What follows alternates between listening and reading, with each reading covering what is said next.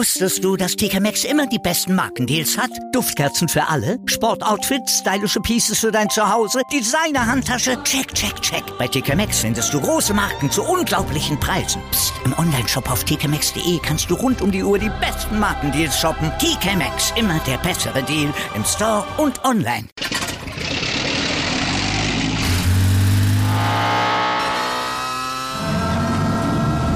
Von 0 auf 100.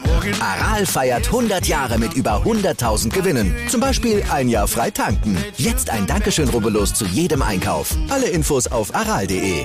Aral, alles super. Einen schönen guten Abend. Herzlich willkommen zum AVD Motor- und Sportmagazin. Toll, dass Sie dabei sind. Und heute mit mir im Studio ist Ralf Bach, unser Hallo. Sport 1-Experte. Und gleich wird uns äh, Monisha Kaltenborn zugeschaltet sein, die ehemalige Formel 1-Teamchefin. Und dann haben wir natürlich an diesem Tag ganz äh, wunderbare Themen zusammen. Es ist das siebte Saisonrennen gewesen und zwar der große Preis von Frankreich. Ein Kopf-an-Kopf-Rennen zwischen Hamilton und Verstappen blieb also sehr lange spannend. Außerdem, auch hier fühlt man sich wie im echten Formel-1-Auto. Virtuelles Rennfahren, wie funktioniert Sim-Racing eigentlich? Und die DTM ist in eine neue Ära gestartet. Wir schauen auf den Auftakt in Monza und dazu haben wir noch diese spektakulären Bilder für Sie von der World Rally Championship. Also da ist doch einiges geboten heute hier bei uns. Wir haben ein volles Programm und jetzt möchte ich Ihnen unseren heutigen Gast einmal ganz kurz vorstellen, denn sie ist bis heute die erste und einzige Formel 1 Teamchefin Monisha Kaltenborn. Sie war von 2012 bis 2017 Teamchefin bei Sauber in der Formel 1 und ist dann dem Motorsport treu geblieben, ist heute CEO des Sim-Racing-Unternehmens Racing Unleashed. Und jetzt begrüße ich Sie auch ganz herzlich hier. Bei uns ist sie schon zugeschaltet. Monisha, einen schönen guten Abend. Guten Abend aus Zürich. Und wir wollen natürlich ähm, beginnen mit der Formel 1. Wie sehr fiebern Sie eigentlich noch mit der Formel 1 mit? Ja, nach wie vor sehr viel, denn sowas verlässt einem ja nicht, nur wenn man jetzt nicht gerade aktiv ist in der Formel 1. Und so schaue ich mir doch alle Rennen gerne an. Heute also der große Preis von äh, Frankreich. Und bevor wir da ein bisschen in die Detailanalyse gehen, holen wir uns jetzt nochmal die Rennzusammenfassung erstmal ab. Spitzenrennsport auf Sport 1. Präsentiert von Romoto. Ihr Fahrzeugmarkt im Internet. Großer Preis von Frankreich, Max Verstappen von der Pole vor Lewis Hamilton und Valtteri Bottas. Und der Niederländer kommt auch gleich am besten in die Gänge, allerdings nur bis Kurve 1. Ein Fahrfehler von Verstappen vom Weltmeister direkt eiskalt ausgenutzt. Ein Start, wie man ihn sich bei Red Bull vermutlich anders vorgestellt hätte. Red Bull nun mit einer Zwei-Stopp-Strategie und dem Versuch per Undercut das Blatt zum Guten zu wenden. Verstappen bereits in Runde 19 zum ersten Mal draußen. Doch auch nach seinem zweiten Stop kommt der Red Bull-Pilot erst hinter den beiden Mercedes-Piloten Hamilton und Bottas zurück auf die Strecke. Die Hoffnung, Bottas könnte Verstappen ausbremsen, zerschlägt sich für Mercedes, aber schnell. Neun Runden vor Schluss nutzt Verstappen mit frischen Reifen einen Fahrfehler des Finnen und zieht an ihm vorbei. Die Jagd auf den Leader Hamilton nun eröffnet. Und in der vorletzten Runde ist es dann soweit. Die Red Bull-Strategie geht auf. Verstappen saugt sich an den Weltmeister und übernimmt die Führung. Diese lässt er sich dann auch nicht mehr nehmen. Doppelt bitter für Mercedes, auch Sergio Perez noch vorbei an Valtteri Bottas. Red Bull damit auf den Plätzen 1 und 3 mit weiteren wichtigen Zählern in der Konstrukteurswertung. Sebastian Vettel kann diesmal nicht an den Erfolg von Baku anknüpfen, landet am Ende aber mit Platz 9 noch in den Punkten. Also den Vorsprung auf Lewis Hamilton aus, Monisha Kaltenborn. Wie haben Sie das Rennen heute gesehen? Was war entscheidend aus Ihrer Sicht? Na gut, das Rennen war ja unerwartet spannend, sage ich mal, denn äh,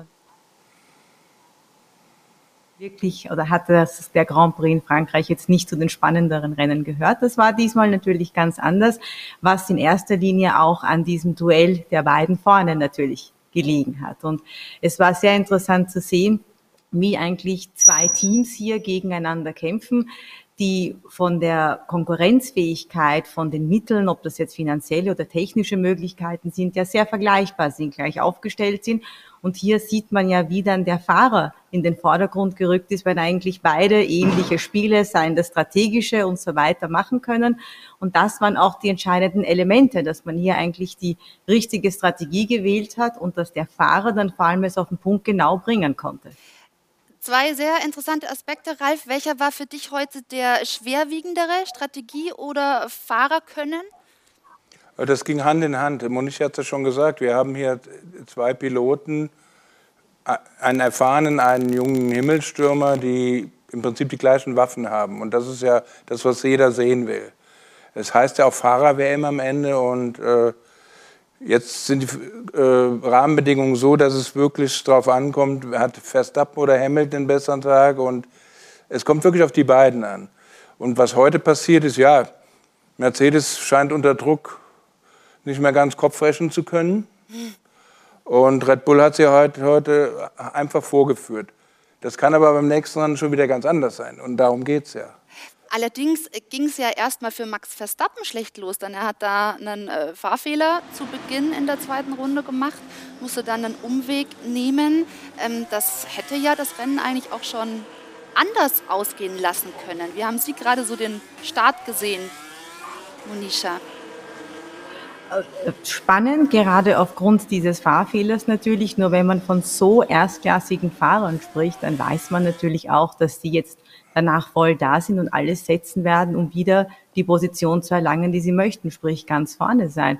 Und das hat ja die Würze in dem Rennen ausgemacht. Und wenn dann andere Hilfsmittel eben dazu beitragen können und der Fahrer das ausnutzt, ist es eigentlich das Beste, was einem für den Sport und für die Show passieren kann. Äh, das stimmt. Es soll ja bitte auch so spannend bleiben. Das ist ja wirklich schön in dieser Saison. Ähm, wenn wir nochmal bei dem Rennen bleiben, dann muss man schon sagen, Ralf, Boxenstopp, Boxenstrategie äh, natürlich ein großes Thema.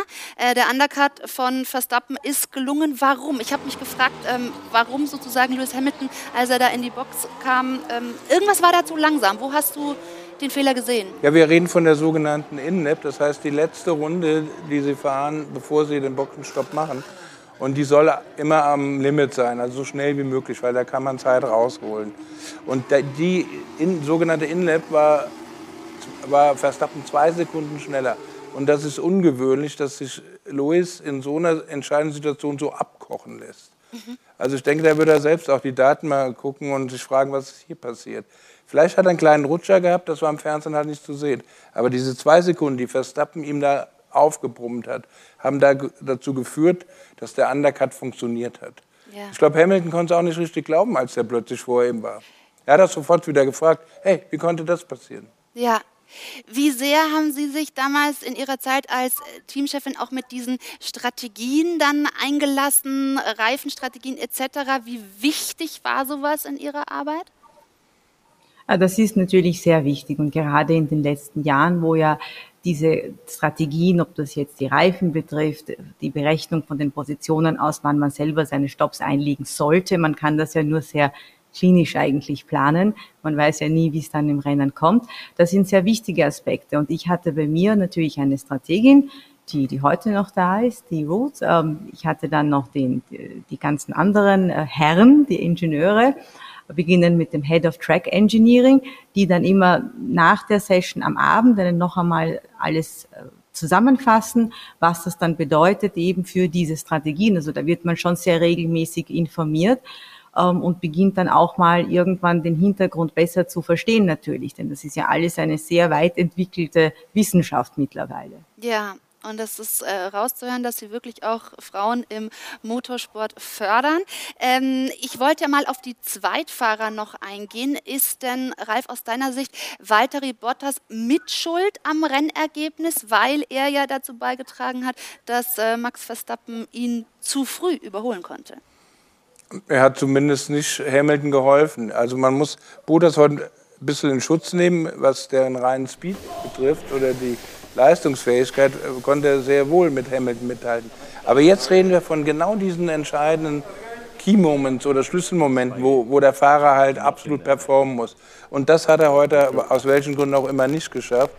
Also selbst Mercedes hat gehofft, dass als Verstappen auf ihn auflief, dass er ihm zumindest zwei Runden Kampf bereitet. Das, hätten, das hätte Hamilton drei bis vier Sekunden gebracht.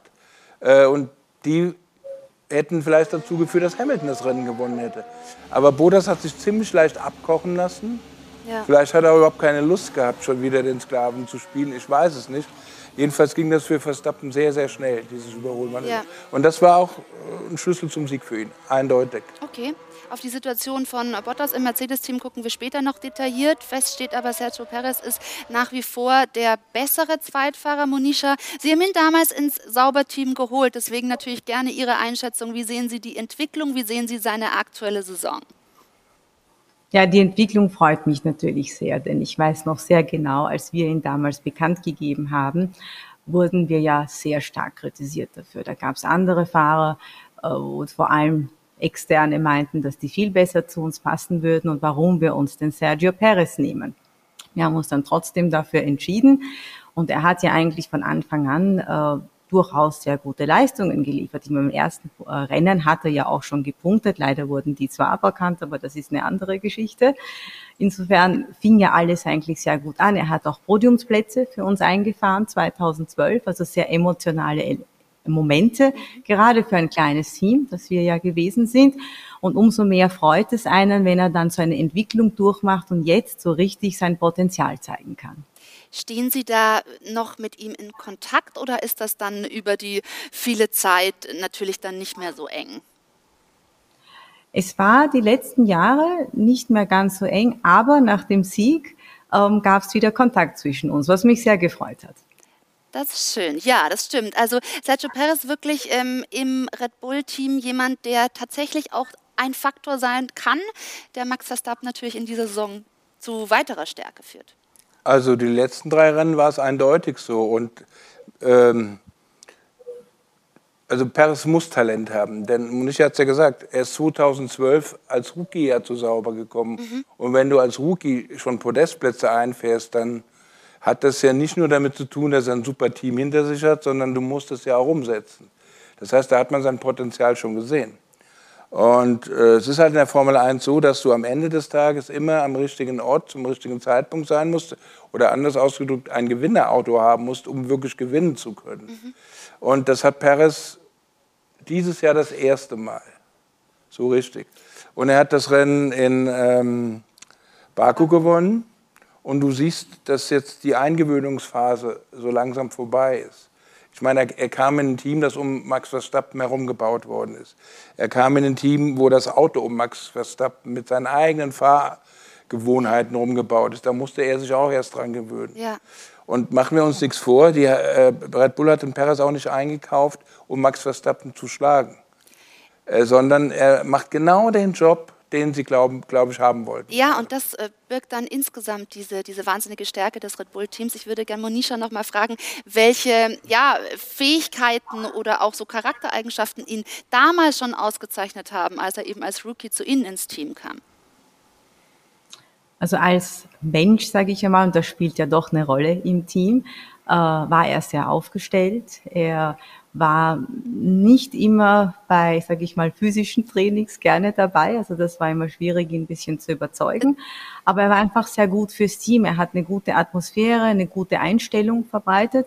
Und was er fahrerisch schon konnte, war wirklich auch ein schwieriges Autofahren. Und wir hatten kein einfaches Auto. Gerade 2012 wir hatten zum Beispiel sehr selten gute Qualifying-Ergebnisse, aber man konnte äh, durch diverse Strategien, weil wir sehr schonend auch mit dem Auto, mit den Reifen umgehen konnten, konnten wir immer relativ weit nach vorne kommen und so eben auch die Podestplätze einfahren. Äh, und, und das muss man ja erstmal rausholen. Und beide Fahrer damals, also er und Kamui Kobayashi, haben gesagt, dass das Auto sehr schwierig zu fahren ist. Und trotzdem haben sie das hingekriegt. Und das hat ja eigentlich gezeigt, dass er nicht immer das perfekte Umfeld um sich haben muss, um solche Leistungen zu bringen. Definitiv. Also das äh, stärkt natürlich einmal mehr seine fahrerischen ähm, Fähigkeiten. Jetzt will ich aber doch nochmal nachfragen, physische Einheiten nicht so gern. Was bedeutet das? Sagen wir so, damals war er vielleicht etwas faul. Ich würde es mal so nennen. Ähm, aber das hat sich dann geändert, als er danach zu McLaren ging, sehr schnell. Mhm. Anders Aber das hat Tradition bei Sauber. Ich kenne einen Sauberpiloten, das ist, ein Name ist mir gerade entfallen. Der hat es wirklich mal hingekriegt, seinen Fitnesstrainer zum Laufen zu schicken. Nach dem Motto, Karl, mach mal. Ich glaube, Monisha weiß, ich war dabei. Ich glaube, Monisha weiß genau, wen ich meine, aber der Name ist mir gerade entfallen. Die Zuschauer möchten es aber auch noch. Das ist auch gut so. Dann gucken wir noch einmal abschließend auf ähm, Red Bull. Da ja jetzt eben drei Siege haben sie schon eingefahren in den letzten Rennen. Jetzt kommen zwei Rennen auf dem Red Bull Ring. Da sind also Heimspiele. Äh, ziehen die jetzt davon, Ralf? Oh, da wäre wär ich vorsichtig. Besonders an der Stelle von Red Bull.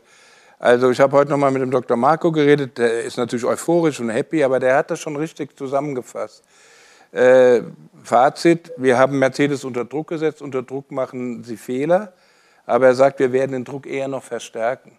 Das heißt, die verlassen sich ganz und gar nicht auf das Zwischenergebnis jetzt und dass sie jetzt in, in Frankreich äh, Mercedes geschlagen haben. Die wissen genau, was äh, Mercedes für ein Gegner ist und dass manchmal diese Nuancen entscheidend sind. Wer hat den einen Fehler weniger gemacht, der gewinnt am Ende das Rennen.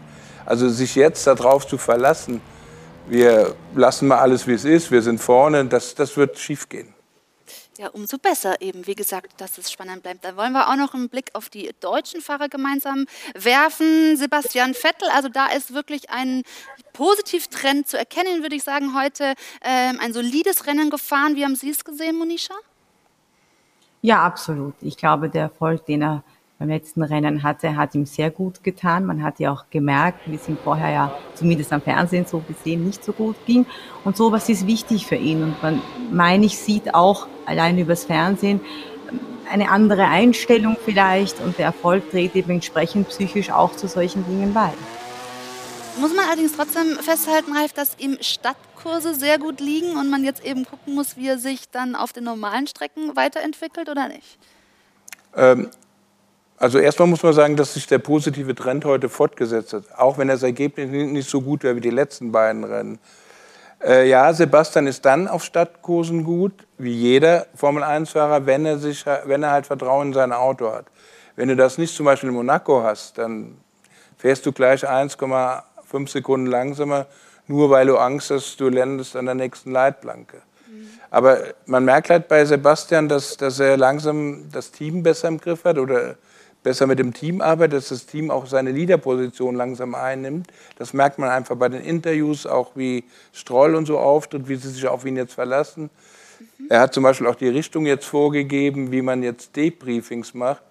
Also Ottmar Safnauer, der muss jetzt zwei Stunden auf sein Feierabendbier warten. Das war letztes Jahr nach 45 Minuten zu Ende. Das sind so Kleinigkeiten, diese analytische Arbeitsweise. Und ich behaupte sogar, heute ist er ist wieder in die Punkte gefahren. Ja. Und, aber das, der Aston Martin ist halt noch kein, kein Auto für, für diese Art von Rennstrecke.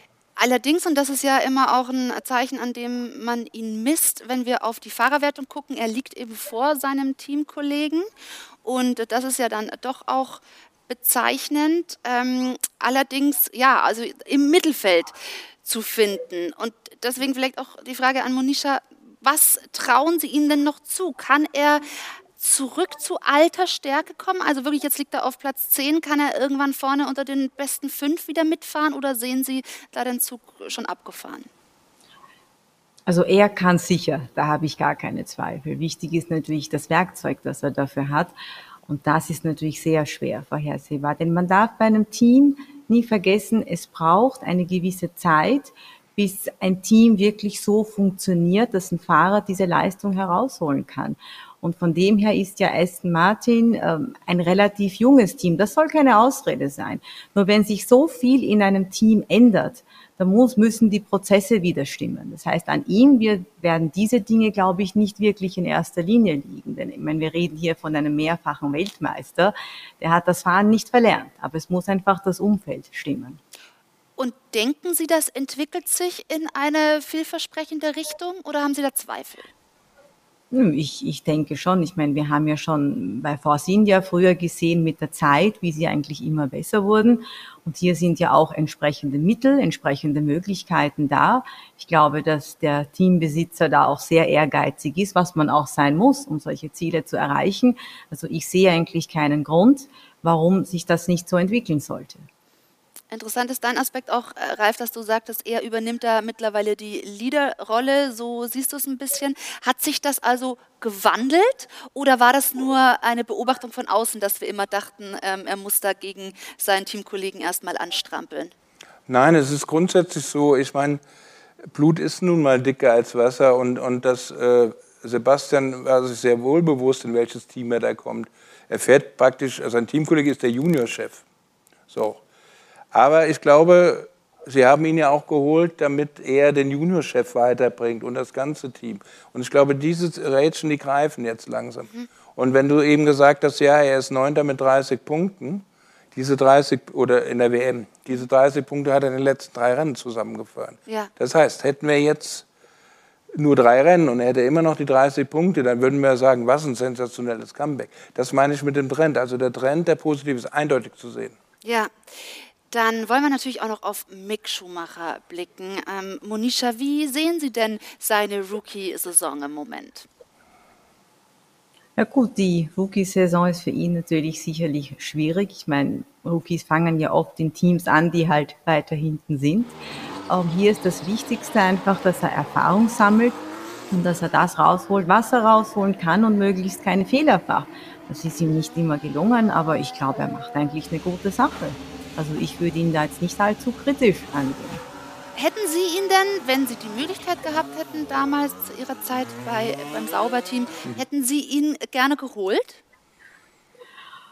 Ach, das ist jetzt sehr spekulativ. Das kann ich Ihnen so nicht sagen, denn äh, man muss sich ja immer ansehen, äh, wen gibt es am Markt. Ne? Und ähm, ich weiß es nicht. Vielleicht wäre das eine gute Sache gewesen. Ich meine, man, das ist ein sehr, erstens mal schon vom Namen her ein sehr guter Name. Er hat ja auch gute Leistungen gezeigt in den vorherigen Serien. Warum nicht? Aber das kann man jetzt im Nachhinein sehr schwer sagen. Ja, das äh, verstehe ich. Das ist ein bisschen äh, im Konjunktiv natürlich gesprochen. Ähm, interessant aber auch die Konstellation mit Massepin. Ralf, du stellst fest, dass da ähm, es ein wenig brodelt innerhalb des Teams oder wie siehst du? Innerhalb des Teams nicht, aber äh, Günther Steiner hat gerade keine leichte Aufgabe. Es brodelt bei den beiden Fahrern gewaltig. Äh, heute gab es wieder eine Situation, wo sie sich in die Quere gekommen sind. Und äh, dann ist es halt für Günter Steiner nicht einfach, das zu vermitteln. Denn er kann ja jetzt auch nicht zu sehr gegen Mazepin reden. Immerhin bezahlt dessen Vater die Rechnung. Also das ist jetzt, äh, er muss da sehr ausgewogen sein. Und er kann jetzt nicht nur auf Mick Schumacher gehen, sondern er muss die Balance bei den beiden wahren. Und ja. das hat er auch heute sehr gut gemacht, indem er heute das erste Mal auch Mick gesagt hat, nee, nee, Mazepin hat alles richtig gemacht, er war im Unrecht. Ja, das ist eine gute Überleitung, denn Teamchefs müssen einfach ab und an auch unbequeme Entscheidungen treffen und so etwas bahnt sich aktuell auch bei Mercedes an. Valtteri Bottas ist die lame Duck der Formel 1. Von Saisonbeginn an schon wird er angezählt und George Russell immer öfter als sein Nachfolger aufgezählt. Der Russell ist der Coming Star er ist ein sehr starker Fahrer, er ist ein Mercedes-Fahrer und er will Mercedes-Fahrer sein. Bottas bringt keine Leistung momentan, ist auf dem absteigenden Ast eigentlich. Obwohl schon unter Druck oder weil ebenso sehr unter Druck, schießt Bottas heute erneut einen Bock, lässt sich von Verstappen zu leicht abkochen. So wie in Le Castellet ist der Finne keine Hilfe für Hamilton. Bottas ist mit der Leistung im Vergleich zum Teamkollegen auf verdammt dünnem Eis, die Saison zu Ende fahren zu dürfen. Was die Spatzen schon lang vom Mercedes-Kommandostand pfeifen, könnte nun ganz schnell gehen. Der Stern von Bottas sinkt. Der von George Russell geht auf. Die Frage ist, wie schnell? schöne Bilder auch, muss man sagen. Ähm, ja, diese Frage wollen wir hier natürlich auch besprechen. Ich würde erstmal gerne damit einsteigen, Ralf. Was bedeutet das jetzt eigentlich für die Saison von Bottas, wenn überall die äh, Spatzen schon vom Dach pfeifen, dass er in der nächsten Saison ersetzt wird? Der weiß selbst, dass, dass er äh, alles andere als sicher ist für nächstes Jahr. Und irgendwie tut er mir auch leid, weil er hat keine Chance und muss die irgendwie nutzen. Das, so sehe ich seine Situation gerade, weil das ganze Team Jetzt umso mehr, weil Red Bull so viel Druck macht und auf Augenhöhe ist, konzentriert sich nur auf Lewis Hamilton. Und er ist halt, übertrieben gesagt, der Sklave, der alles machen muss, um Hamilton zu, zu unterstützen. Und da verlierst du als Fahrer natürlich auch total die Lust und die Motivation, weil du bist ja aus anderen Gründen in der Formel 1.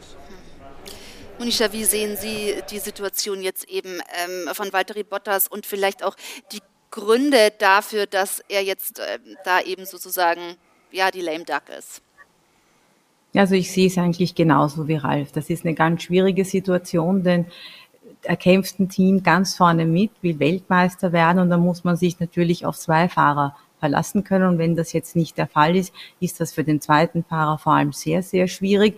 Der Druck ist immens groß, aber das weiß er auch auf der anderen Seite. Man kann ja auch sagen, er kennt die Situation, er müsste mit der umgehen können. Und klar ist, dass noch dazu ein Fahrer bereits, äh, ich sage mal, fast schon in der Tür steht.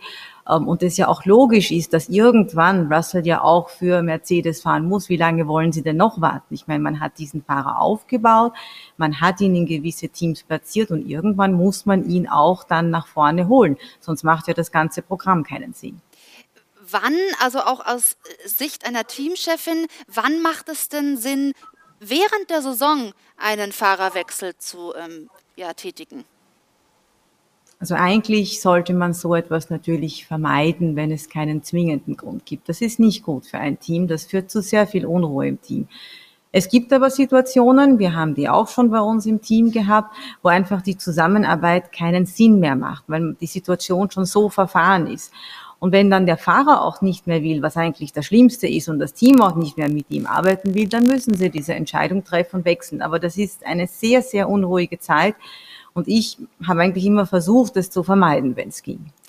Sehen Sie Mercedes bereits an dem Punkt? Es ist sehr schwierig, jetzt von außen zu beurteilen. Nach außen würde ich sagen, nein, weil für mich in dem Moment eher diese ganze Unruhe, die reinkäme, doch ähm, viel zu, viel zu viel wäre und ich so etwas nicht in Kauf nehmen würde. Mhm.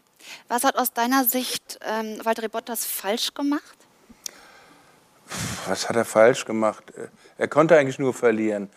Was er hätte besser machen können, vielleicht nicht äh, so sehr auf Max Finte eingehen, falls das eine Finte war, und sich so leicht überholen lassen. Im heutigen Rennen. Im heutigen Rennen.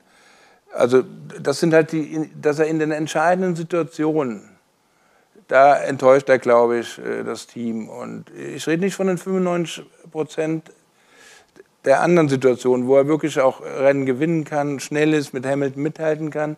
Aber diese 5 Prozent, ja. gerade wenn es so eng ist, da performt er halt nicht. Und, und das sind halt die entscheidenden Momente. Das ist, ist auch genau das, an was die Leute sich erinnern, leider am Ende. Mhm. Und dann, Monisha, Sie haben schon angesprochen, George Russell, das ist ein sehr äh, großes Talent, ein toller Fahrer, der hat auch noch mal im Bahrain, als er im Mercedes-Cockpit saß, äh, zeigen dürfen, was wirklich in ihm steckt. War das der Moment, der ihn sozusagen, ja, so der Ritterschlag? Also ich glaube, das Team weiß sehr wohl, wen sie dort haben. Und wenn natürlich nach außen hin bei der ersten Gelegenheit man das auch so zeigen kann, dann ist das eine Bestätigung fürs Team, was natürlich jetzt für Bottas nicht gut ist, weil sie er genau weiß, da steht jetzt der nächste schon an. Also ich, ich glaube, die wissen ganz genau, was sie da haben uh, und werden den sicherlich einsetzen. Ralf, was sagt eigentlich Lewis Hamilton dazu?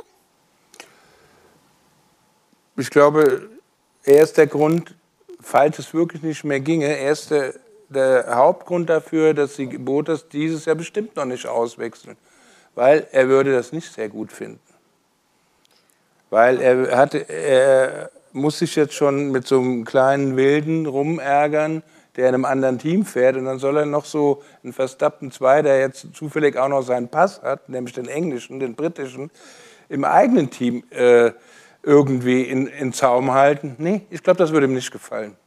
Und ich denke, das, das, das ist auch ein Grund, warum Mercedes dieses Jahr einen Teufel tun wird und Bottas auswechseln. Aber dann ist ja so die Frage, wie ähm, könnte, könnte die Konstellation aussehen? Also ähm, bleibt ja auch noch erstmal abzuwägen, wie sieht die Zukunft von Lewis Hamilton aus und dann gibt es ja eigentlich mehrere Konstellationen. Dann könnte es ja im Zweifel sogar sein, dass ein Valtteri Bottas und ein äh, George Russell gemeinsam im Team sind. Also so wie ich das sehe, gibt es bei Mercedes nicht viele Möglichkeiten. Wenn Hamilton weiterfährt, müssen sich zwischen Bottas und Russell entscheiden. Und weil Russell letztes Jahr so gut war, äh, hat Dr. Wolf jetzt ein Argument weniger, nämlich äh, zu sagen, er weiß noch nicht, wie er unter Druck, wenn es um den Sieg geht, fährt. Das hat er bewiesen, dass er das kann. Also es gibt kein Argument für die Fans in England, für die Fans außen, auch für die Insider. Es gibt kein Argument, nicht den Russell nächstes Jahr in das Auto zu setzen, weil Municha hat es ja richtig gesagt. Wenn nicht, äh, Russells Vertrag bei Williams läuft aus. Das heißt, er müsste einen neuen Vertrag wo, woanders unterschreiben.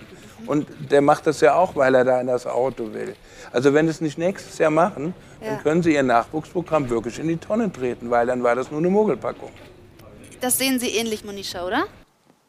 Genau, das hatte ich ja auch so vorhin gesagt. Man, man hat ihn ja aufgebaut. Man muss ihn ja auch jetzt ins Team bringen, weil wozu hat man ihn denn sonst aufgebaut? Und so ein Talent möchte man dann nicht ständig irgendwo anders einsetzen.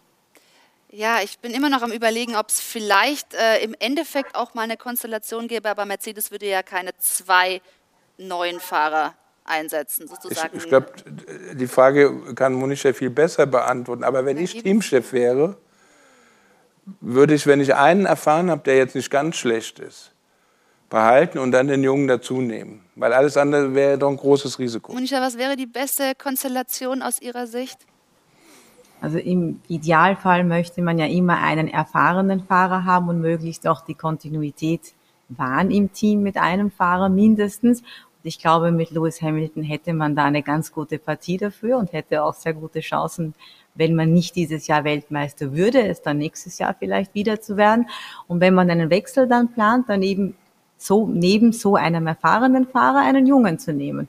Aber für so ein Top-Team zwei junge, neue Fahrer zu nehmen, ist schon ein sehr großes Risiko. Okay, also das wird auf alle Fälle noch sehr spannend, wie sich das im Laufe der Saison für Valtteri Bottas entwickelt, weil der Druck immer größer wird und er natürlich weiß, er muss liefern, sonst kann es am Ende vielleicht sogar tatsächlich schon während der Saison für ihn bitter ausgehen. Ähm, ich möchte gerne mit euch beiden noch auf ein weiteres aktuelles Thema zu sprechen kommen, das äh, Lewis Hamilton und auch Sebastian Vettel angestoßen haben. Und da äußern sie sich ähm, kritisch zu dem Thema, dass die Formel 1 immer mehr zu einem Milliardärsclub wird. Dazu schauen wir uns mal einen Beitrag an.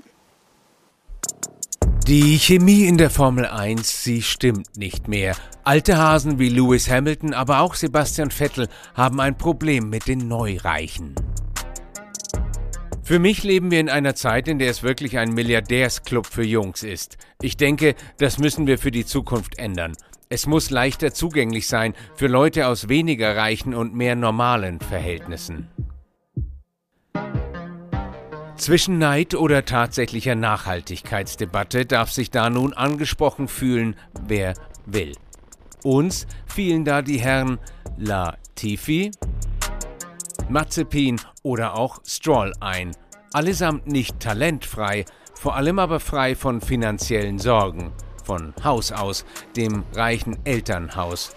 Einige sehen da die Chancengleichheit in Gefahr.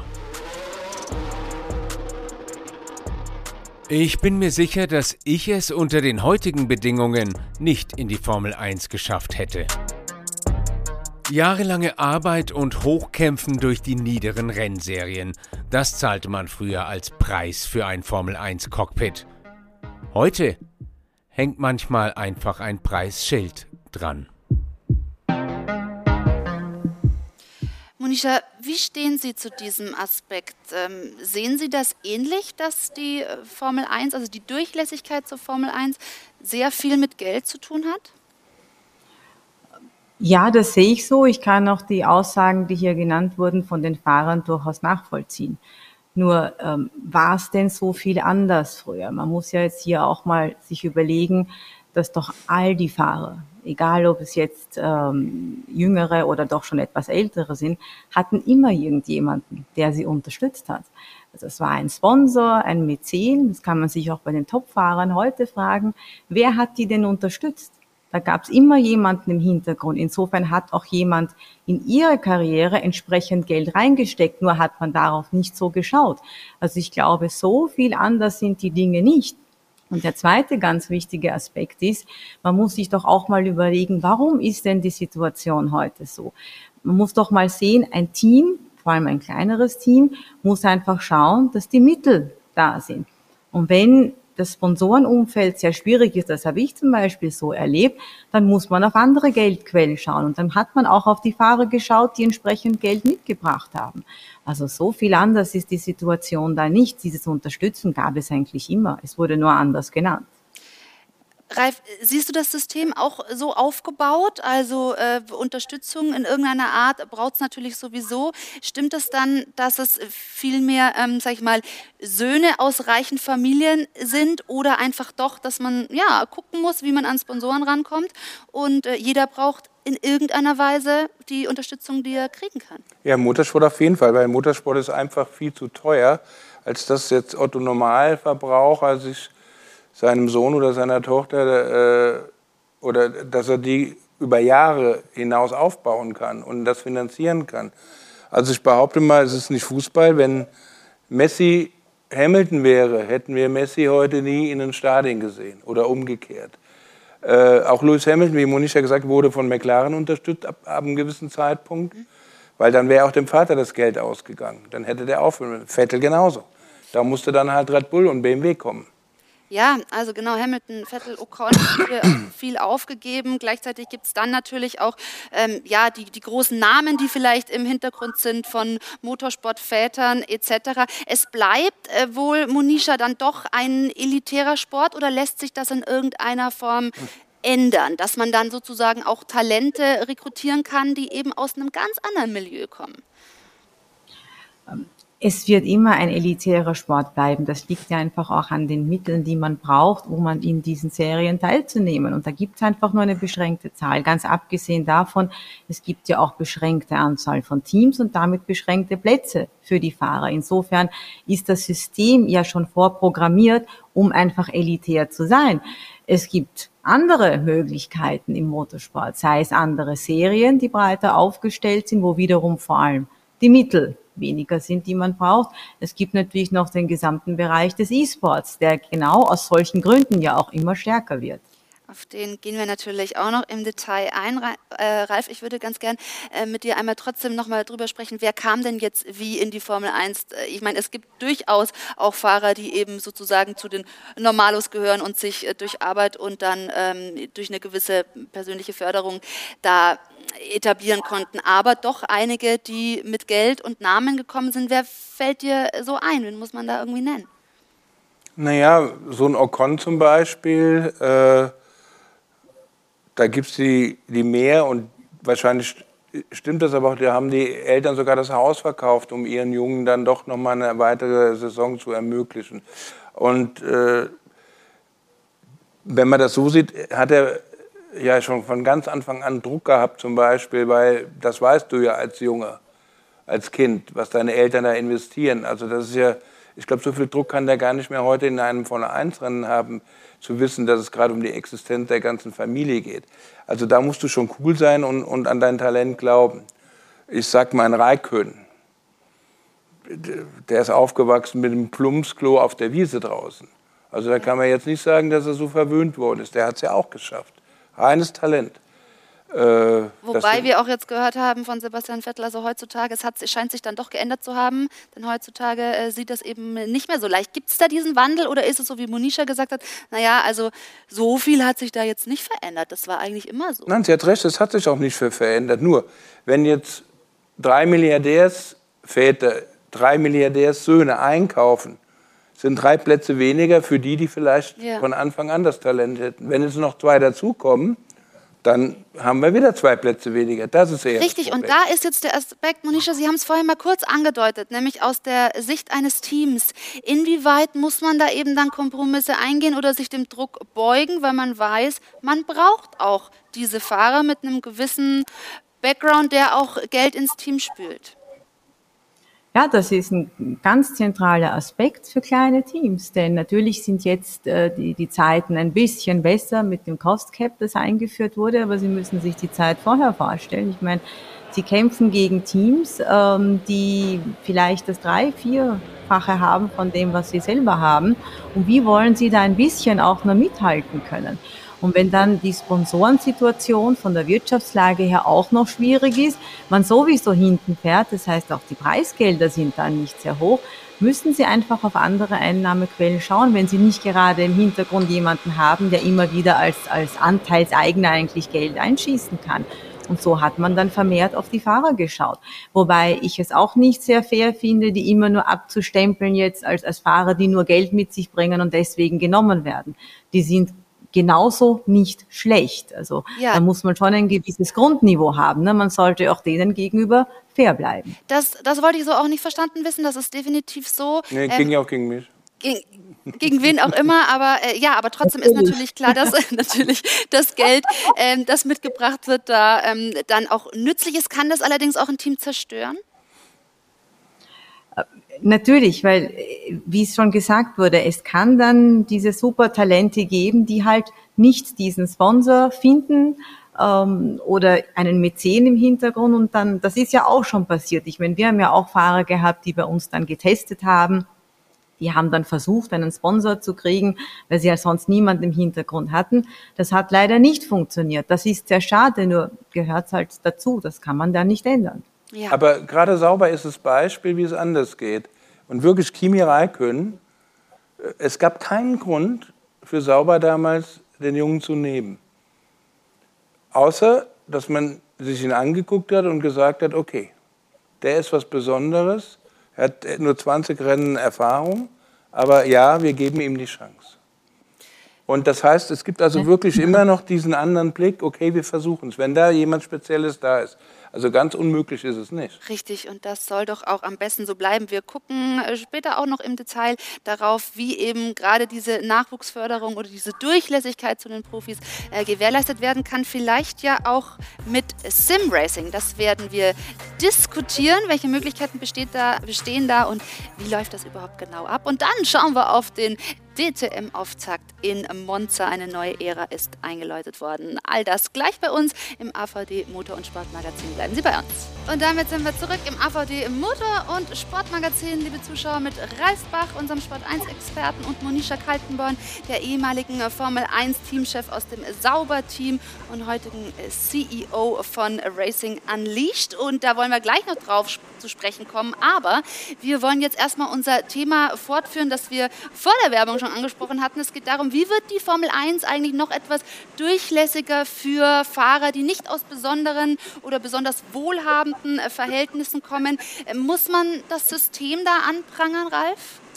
Anprangern würde ich nicht sagen. Das, äh, es ist ja wirklich ein Elite-Club und äh, Bernie Eccleston hat es ja mal anders formuliert. Er hat gesagt, ich will hier äh, ein Drei-Sterne-Restaurant und, und, und kein Fast-Food haben. Damit hat er ja praktisch das schon zusammengefasst, um was es hier geht. Äh, es soll alles elitär sein, was Besonderes.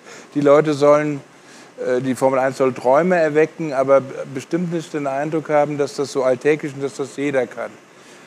Aber ich glaube, beim Motorsport muss man unten ansetzen. Es ist ja nicht die Formel 1, die nur so teuer ist. Äh, wenn eine Kartsaison heute schon 100.000 Euro kostet, in den untersten Chargen, sage ich mal, wie soll sich denn das noch einer leisten können? Ja.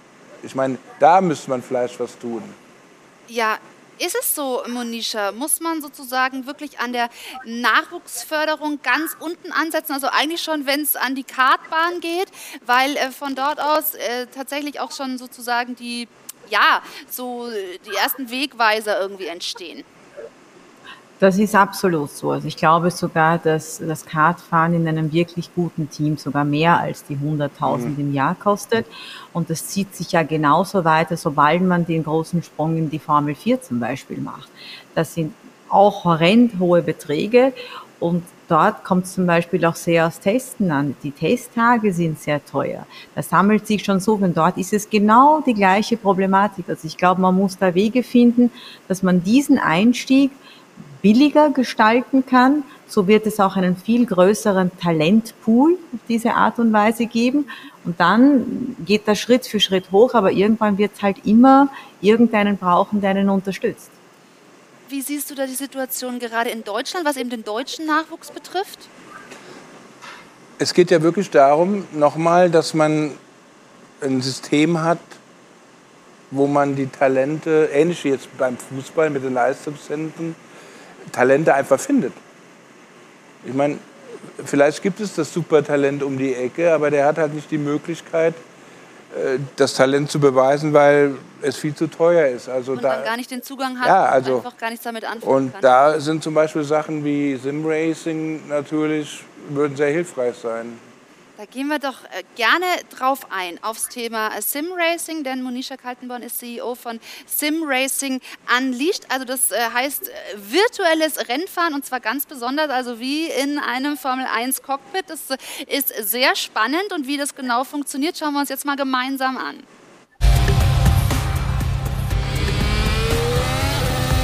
Sim Racing ist echter Motorsport. Virtuelle Rennen auf Simulatoren. F1-Simulatoren, hergestellt im italienischen Maranello. 46 Zoll Bildschirme mit panoramaähnlichem Blick, dazu Kohlefaser-Cockpits mit integrierten Soundsystemen machen die Rennen zum fast realen Formel-1-Erlebnis. Die DNA der Formel 1 im virtuellen Raum. Das Potenzial hat auch die ehemalige Teamchefin des Sauber Formel 1 Teams erkannt. Die Faszination für Geschwindigkeit gilt es in die heutige Zeit umzusetzen, in der die Digitalisierung eine Rolle spielt, auch die Nachhaltigkeit eine Rolle spielt. Das sind so die Dinge, die auch eine junge Generation heute mit sich trägt. In verschiedenen Race Lounges von Madrid bis Zürich fahren die Piloten virtuell in Echtzeit gegeneinander. Und der Deal ist real mit einem Aktivgurtsystem, welches die wahren G-Kräfte der Kurven- und Bremsvorgänge überträgt. Angeschnallt in einem Kohlefaser-Monocoque mit programmierbarem Formel-1-Lenkrad und einem der fortschrittlichsten Steuersysteme der Welt. Motorsport von übermorgen im Kampf um Hundertstel Sekunden. Hypersport, I think, is uh ich denke, dass Hybridsport zunehmend die Zukunft ist. Diejenigen, die nie in einem echten Rennwagen gesessen haben, können das nun ganz leicht tun. Hier gibt es die Möglichkeit, was im echten Leben nicht möglich wäre.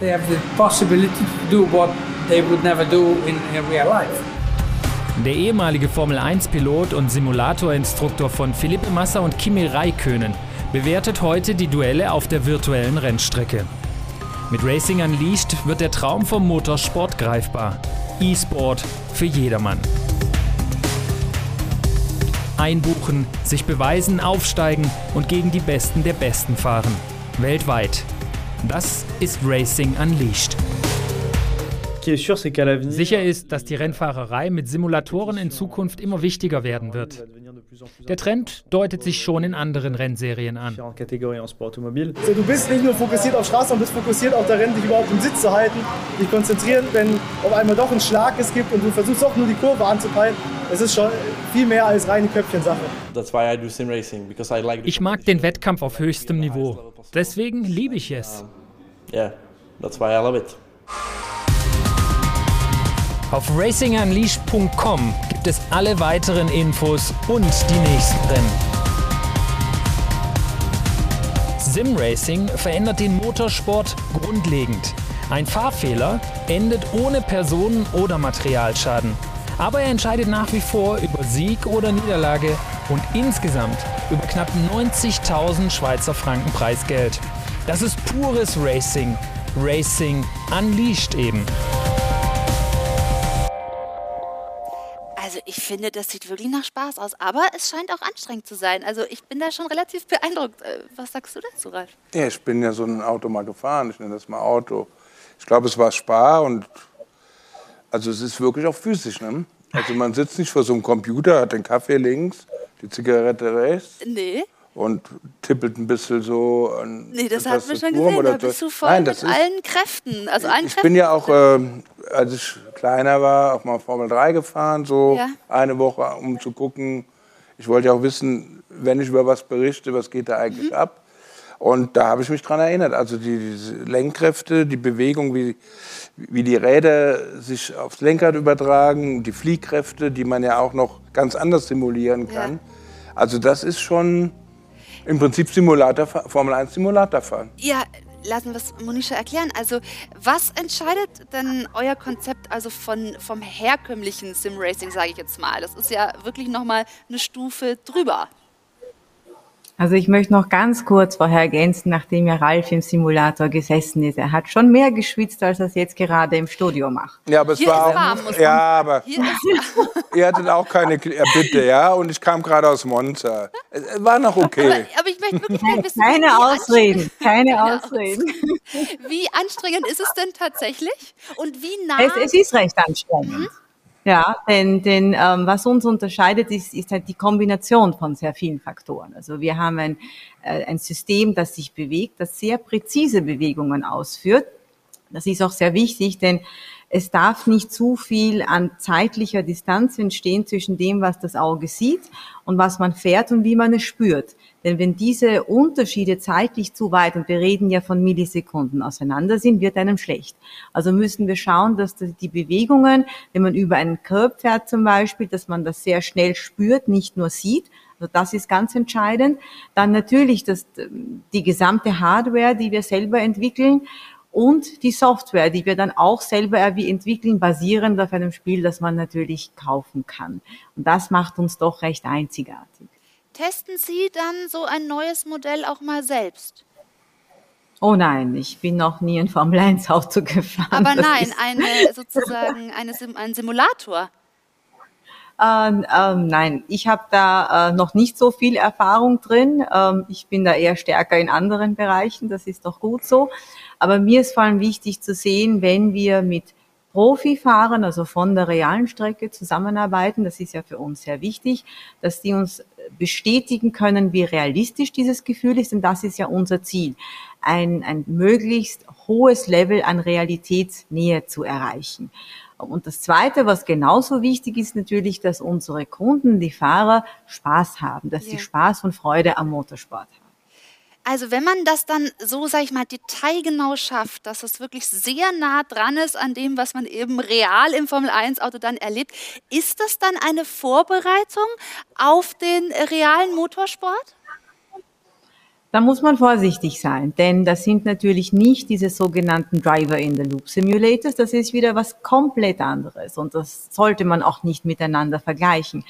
Was man aber hier sagen kann, ist, dass unser Simulator ein Trainingsinstrument sein kann. Das heißt, da lernen junge Fahrer die Rennstrecke kennen. Sie üben zum Beispiel gewisse ähm, Kommunikationsweisen mit ihrem Renningenieur. Wir können ja mit dem Fahrer jederzeit sprechen und zwar an unterschiedlichen Standorten. Das heißt, wenn wir unsere Veranstaltungen haben, wo wir europaweit mittlerweile Lounges verbinden, können wir von der Schweiz aus mit jedem Fahrer sprechen.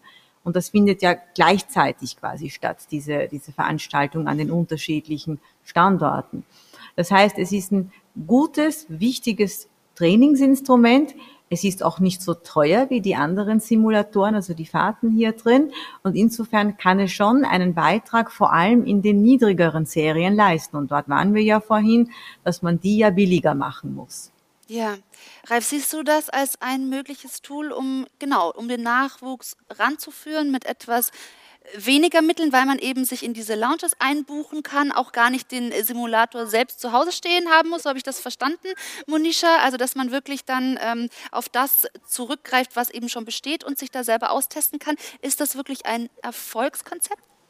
Auf, auf jeden Fall. Ich meine, wir haben, wir hat, es war ja eben die Rede davon, dass das Ziel sein muss, die Talente zu finden, die bestimmt da sind, die aber aufgrund der Kostenfrage, wie es normal im Motorsport im Moment ist, gar nicht mit Motorsport in Berührung kommen. Und Talent fängt ja erstmal mit Interesse an.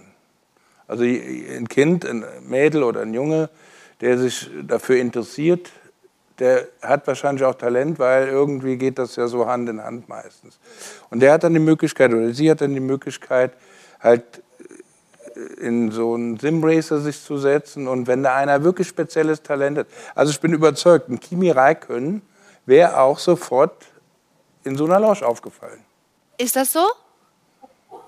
Ja, das denke ich schon, denn man, man sieht ja schon ein gewisses Talent. Man darf ja hier nicht äh, vergleichen, wie, wie schnell oder wie die Fahrer auf der realen Strecke fahren. Oder hier natürlich fährt man anders, das wurde ja auch im Beitrag gezeigt. Aber sein Talent, das entdeckt man sehr wohl. Und es geht ja hier dann auch um die Datenanalyse. Und die Datenanalyse ist ja gang und gäbe in der Formel 1 zum Beispiel. Das heißt, wir können durch gewisse Algorithmen, die wir haben, dann entwickelt haben, durchaus Indizien für Talente sehen. Ob das natürlich dann auf der Rennstrecke was ist, ist eine andere Sache, aber die Indizien sind erkennbar. Und wie kommt man dann, also wenn man das jetzt nicht nur irgendwie hobbymäßig betreiben möchte, sondern da bei einer Meisterschaft, also in der Competition Liga mitfahren möchte, wie kommt man dahin? Gibt es da Teams? Gibt es, äh, ja, also wie, wie muss ich mir das vorstellen? Also im Moment ist es so, dass man sich selber bei uns anmeldet, man schreibt sich ein und kann daneben fahren. Wir wollen mit der Zeit auch Teams einführen. Das heißt, das Team kann sich aus einem Fahrerpool dann die Profifahrer bei uns aussuchen, wen sie gerne hätten. Das ist mal das Ziel. So werden wir ja auch von den, von den Fahrern her, von der Masse her immer größer. Und was wir selber auch tun, ist, durch diese Datenanalyse vielleicht hier und da das Talent auch in Märkten entdecken, die sonst überhaupt keinen Zugang zum Motorsport hätten, weil es dort kein Team gibt oder weil es dort keine Rennstrecken gibt, keine Rennveranstaltung gibt.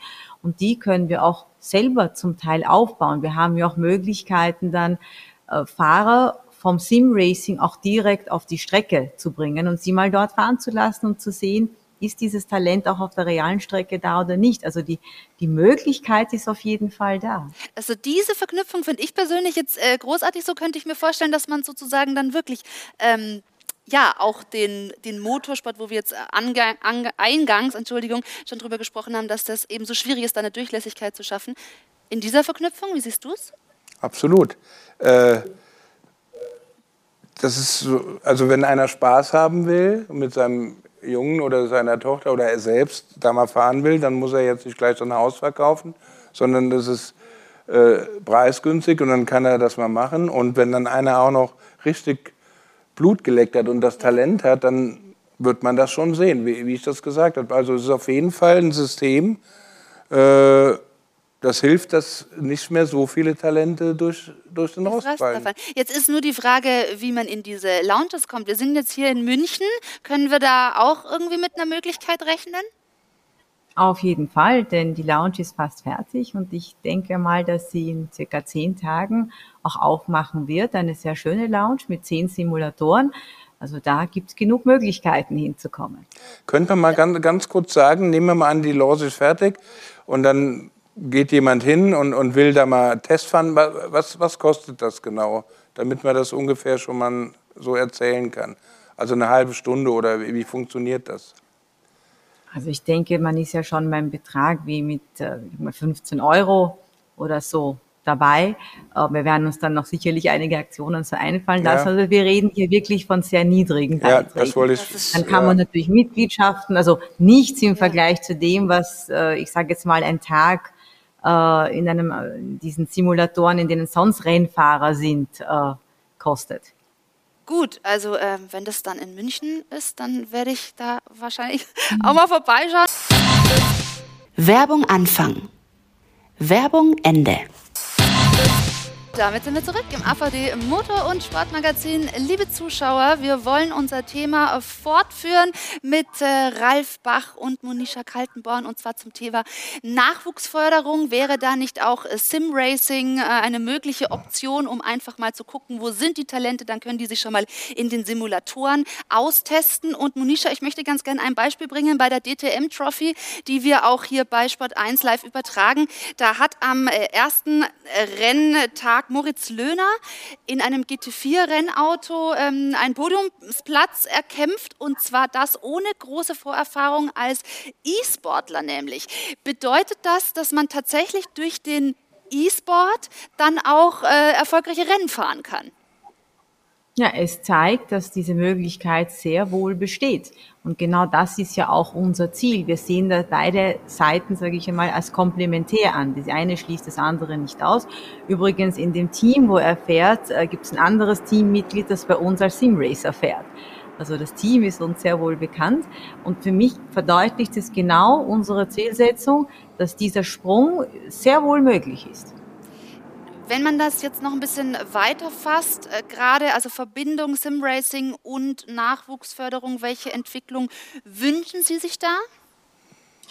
Ich wünsche mir, dass äh, das Sim-Racing äh, viel mehr als eine Ein auch als es heute der Fall ist, als Einstiegsmöglichkeit in den professionellen Rennsport gesehen wird.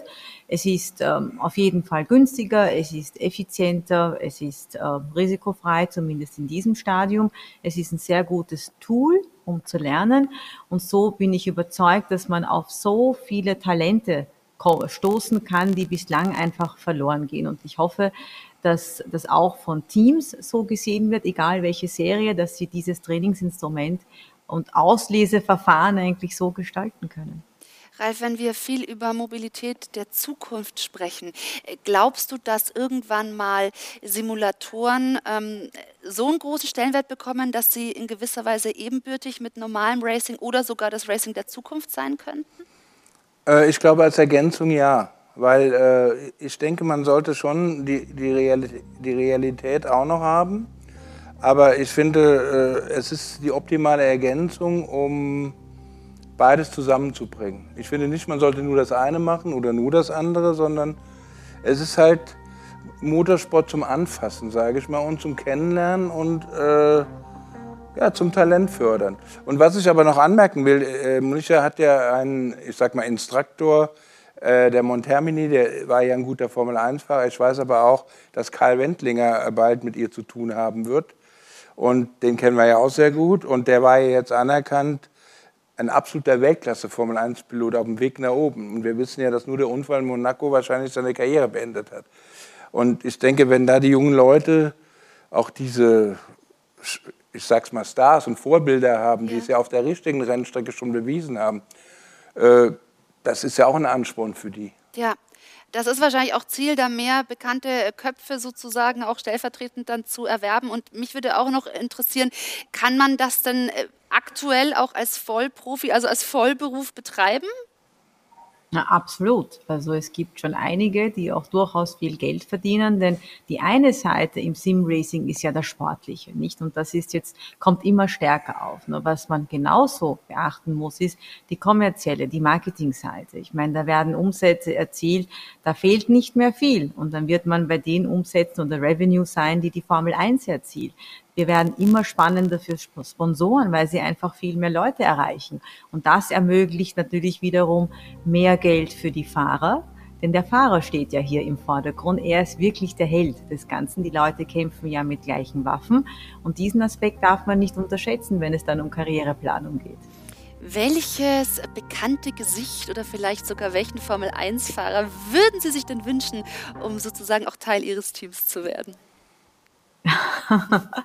Das ist sehr schwierig zu sagen, denn ähm, ich glaube, dass viele Formel-1-Fahrer einfach Berührungsängste haben, weil man anders fahren muss im Sim-Racing als auf der realen Strecke. Also wir haben ja selber schon gesehen, da werden Linien gefahren, die würde jemand nie im realen Auto machen, denn wenn er das mehr als eine Runde macht, ist das Getriebe vielleicht kaputt im realen Auto oder es gibt Motorenschaden. Aber ich, der Karl wurde jetzt zum Beispiel genannt, das freut mich sehr, weil das ja jemand ist, der ähm, so viel Erfahrung an der Rennstrecke hat. Ähm, ich würde es auch toll finden, wenn mal zum Beispiel Max Verstappen, der ja da keine Berührungsängste hat, mal einen Simulator ausprobieren würde. Der oder ja auch Norris. Gerne. Ja, das sind ja die zwei, die ja, sehr das gerne. Sind, das ist genau die Generation, die haben da keine Angst davor, die wissen, die müssen sich umstellen, was ja auch die These bestätigt, wenn man talentiert ist, kann man mit diesen Dingen auch durchaus umgehen. Man ja. muss einfach seine Fahrweise anders gestalten. Mir fällt spontan auch noch einer ein. Ja? Warum nicht der Kollege des Junior-Teams von Kai Wendlinger? Jetzt musst du uns alle. Herr Frenzen. Ach so, ja, da können wir aber wahrscheinlich auch noch äh, diverse Namen so ein bisschen aufzählen, die wir jetzt irgendwie noch gerne sehen würden. Aber ich finde äh, auch, weil ich auch fragte nach einem aktuellen Fahrer, eben auch Max Verstappen und Lando Norris, die ja ohnehin das ganz gerne schon neben dem, äh, sag ich mal, Formel 1 Profisport betreiben, gerne machen. Ähm, ich nehme an, das sind dann die Treiber, die sehr viel wert wären, oder? Absolut, denn das sind ja aktive Fahrer in der Formel 1, die ziehen da schon Interesse an und dann könnte man ja wirklich von, von ihrer Erfahrung aus sehen, wie schätzen sie denn den Simulator ein? Und da sie ja gerne auch Sim-Racing machen, werden sie auch mit der richtigen Einstellung kommen und nicht gleich sagen, dies ist anders, jenes ist anders. Denn wie gesagt, dieser Simulator ist kein Driver in the Loop Simulator. Das heißt, man muss schon mit der richtigen Einstellung kommen. Mhm. Aber Verstappen ist ein gutes Beispiel. Wenn ich das jetzt mal umdrehe, der ist wirklich einer der Besten, obwohl er ja auch der beste Formel-1-Pilot im Moment mit Lewis Hamilton ist. Also Spitze. Und trotzdem ist der fähig, weil er Talent hat, sich auch auf das ähm, Sim-Racing einzustellen. Einfach, weil er es kann. Wenn man das umdreht, glaube ich, dass ein, jemand, der aus dem Sim-Racing kommt und auch das Talent hat, auch sehr wohl die Fähigkeit hätte, irgendwann das richtige Rennen zu machen. So, also wenn wir beim Nachwuchs sind, dann müssen wir jetzt mal auf mein Talent gucken. Ich glaube, das hält sich ein wenig in Grenzen, aber ich nehme nichts vorweg, denn jetzt kommt äh, ein Beitrag, der das belegt. Und zwar hatten wir gerade auch schon das Gespräch über die DTM Trophy in äh, GT4-Rennern. Und genau in so einem Sportwagen durfte ich einmal selbst fahren. Das bedeutet also alleine im Cockpit auf dem Lausitzring. Äh, eine Wahnsinnserfahrung. Und wie das so abgelaufen ist, das schauen wir uns doch jetzt am besten mal an. Am schönsten ist es doch, wenn man selbst hinter Steuer greifen kann. Ob Mantai Porsche oder Mercedes AMG, spätestens seit ihrem Nürburgring-Fahrerlebnis mit Christian Danner hat Ruth Hofmann Blut geleckt. Jetzt findet die Story ihre Fortsetzung. Großartiges Erlebnis, das war echt schon mal irre. Und heute packen wir sogar noch eine Stufe drauf, weil ich im Rahmen der DTM-Tests in einem GT4-Auto fahren darf. Also richtig Rennauto heute über den Lausitzring. Es ist echt irre. Ich freue mich wahnsinnig drauf. Und ich bin aber auch froh, dass ich da wieder meinen Experten an der Seite habe. Christian Danner ist auch wieder dabei und wird mich ein wenig instruieren. Das ist geil. Guckt euch das mal an. Das ist ja eine Wahnsinnstribüne hier. Wir sind an der Rennstrecke und da fahren auch schon die Autos. Und da wartet schon einer. Christian Danner, Ex-Formel-1-Fahrer und Ruths Instruktor für den heutigen Tag. Hallo! Alles klar? Kann Ja, komm gleich mit. Wir gehen mal gleich mal durch. Zeige ich dir ein bisschen, was da so los ist. Und äh, jetzt gehen wir mal in die Boxengasse durch. Erstmal in Ruhe die Lage checken. An so einem Testtag ist mächtig was los. Fahrer und Teams wollen möglichst viele Kilometer auf der Strecke abspulen, um Daten zu sammeln. Zeit für den ein oder anderen Ratschlag an Ruth ist aber dennoch da. Rocky, kannst du mir einen Tipp geben? Ich glaube, hier haben wir natürlich einen Experten, aber ich denke wirklich erstmal rantasten, gucken, dass alles auf Temperatur kommt. Weil erst wenn die Sachen arbeiten, gerade der Reifen oder Bremsen, erst dann fängt es ja an Spaß zu machen und erst dann merkt man das Potenzial von so einem Auto. Und ganz wichtig, Bremspunkt nicht Bremspunkte, verpassen. das heißt am Anfang nicht übermütig werden, sondern erstmal rantasten. Ne? Das habe ich sowieso vor, um ehrlich zu sein. Ja, und wichtigste ist Spaß zu haben. Oh ja. Das schaffen wir. Das, das kriegen wir hin, genau. Spaß haben, aber auch die richtige Vorbereitung ist wichtig. Denn so ein GT4-Bolide ist kein Spielzeug. Vor allem dann nicht, wenn das Wetter auch noch umschlägt. Und jetzt fängt es an zu regnen. Noch ein bisschen. Hör auf. Oh, noch der Regen. Da ist es. Da ist es. Hallo. Hallo. Grüß dich. Da ist er also, der Audi R8 LMS, sonst in der DTM Trophy, also der Nachwuchsserie eingesetzt. Im Zweifel eine echte Waffe, die es zunächst einmal zu inspizieren gilt. Also, jetzt schaust du es mal an. Also das finde ich ja schon mal spannend. Muss ich da alle Knöpfe kennen? Nein, du musst nicht alle kennen. Wichtig ist, dass du das mit, mit ja, ja, das ist wichtig. Das Schalten ist wichtig. Weißt du, wo das geht? Wahrscheinlich an der Wippe, die ist hier. Ja, genau. Knöpfe, Wippen, Pedale, alles ein wenig unübersichtlich für den Anfang. Aber irgendwann sind dann doch alle Fragen geklärt. Äh, Jetzt hast du mal den ersten Eindruck bekommen. Äh, ins Detail gehen wir, wenn du dich dann umgezogen hast, setzen wir dich mal rein und dann schauen wir, dass wir die Feinabstimmung machen, okay? So ist es. So Sehr gut. So langsam geht es in die heiße Phase, doch bevor Ruth in den GT4 einsteigen kann, steht zunächst eine Streckenbefahrung mit Christian Danner an. Ja, hallo Ruth, komm mal zu mir. Dann schauen wir uns an, wo es entlang geht, meine Liebe. Erstmal im äh, normalen PKW und äh, ja, wir schauen mal Bremspunkt, Einlenkpunkt und so weiter. Proberunde. Proberunde, alles klar. Jetzt bin ich aber wirklich auch gespannt. Das ist hier verhältnismäßig eng, ne? Da lasse ich mich ein bisschen raustreiben, oder wie? Genau. Dann bin ich außen, so. Und dann muss ich ja wahrscheinlich links rüber wieder. Genau, richtig. Und dann fährst du Und wieder wann- die nächste Kurve, ist eine Rechtskurve, bremst du links. Bremse ich links bei, nach 50? Ja, nee, schon bei 115 bremst du. Ach, schon bei 150. Ja, ja. Achtung, jetzt kommt fahren wir auf den Kurvenscheitel zu. Scheitel, dann eng ran. So, und den schaust du an, den visierst du Da an. kann ich drüber fahren mit Curbs. Ja, du musst den drüber fahren. Ich sag innen hin hier so. Denen hin. Langt dir das oder möchtest du noch eine fahren? Ähm, ich glaube, es langt, aber ich könnte natürlich jetzt würde Nein, im Moment weil- bevorzugen, mit dir noch ganz viele Runden zu fahren.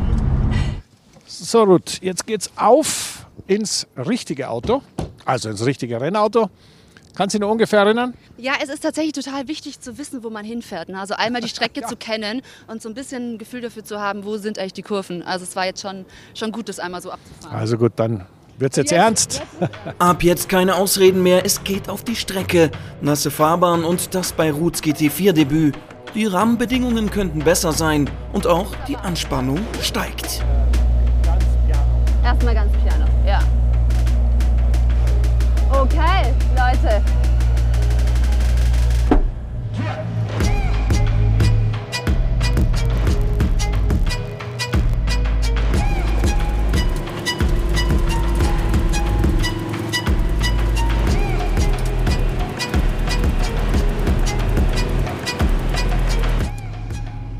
Ruth, herzlich willkommen in der Boxengasse. Herzlich willkommen. Äh, das ist super schwer heute. Es ist glatt wie Hölle. Und ganz ehrlich, Christian, wirklich. Also ich war froh, dass ich nicht in der äh, Leitplanke gelandet bin. Ohne Witz. Also dann lernen wir das fürs nächste Mal und fahren da ein bisschen langsamer. Es ist rutschig, oder? Rutschig. Es ist Hölle rutschig. Ja, legen wir nochmal los, oder? Ja, ja, ja, ich äh, gewöhne mich dran. Ich gewöhne mich dran. Es ist äh, ein Wilderritt. Einen Geschwindigkeitsrekord wird Ruth wohl nicht brechen, aber Runde für Runde kommt sie die Sicherheit und mit ihr auch der Fahrspaß. Schade, dass nur eine halbe Stunde Zeit ist, bevor die Großen, die GT3s aus der DTM, wieder über den Lausitzring heizen. Jetzt, wo Ruth sich doch gerade eingefahren hat. Nachdem ich da vorhin fast abgeflogen bin, habe ich mich jetzt auch tatsächlich mal rangetastet. Aber es ist natürlich schon geil. Also wenn du dann mal so auf der Geraden bist, äh, wo du Gas geben kannst und dann ähm, geht's in die nächste steile Kurve, das ist schon super. Aber im Moment merke ich, ich bin noch echt ein mega Rookie. Wir haben noch ein bisschen Zeit. Haben wir noch? Ja, ja. Soll ich noch ein bisschen üben? Ich glaube schon.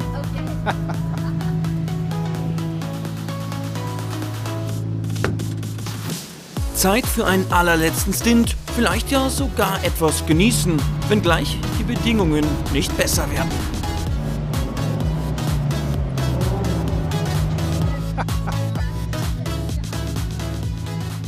Wow, also ich glaube, ich habe Adrenalin noch bis zum Anschlag. Das ist echt irre. Ich bin total dankbar für diese Erfahrung mal, wirklich. Ist ja, Wahnsinn. Oh Gott. Ähm, nee, es ist krass. Also ich musste mich an alles gewöhnen, nochmal irgendwie erstmal an die Strecke, an dieses Auto, an äh, die Witterungsbedingungen. Ich glaube, aus mir wird keine Rennfahrerin mehr, aber es macht mega Bock. Also, darauf, da, da belassen wir es dabei. Nach den Erfahrungen im AMG auf dem Nürburgring hat Ruth jetzt das nächste Level erreicht. Ein GT4-Stint unter Wet Conditions. Da kann einen doch eigentlich nichts mehr schocken, oder?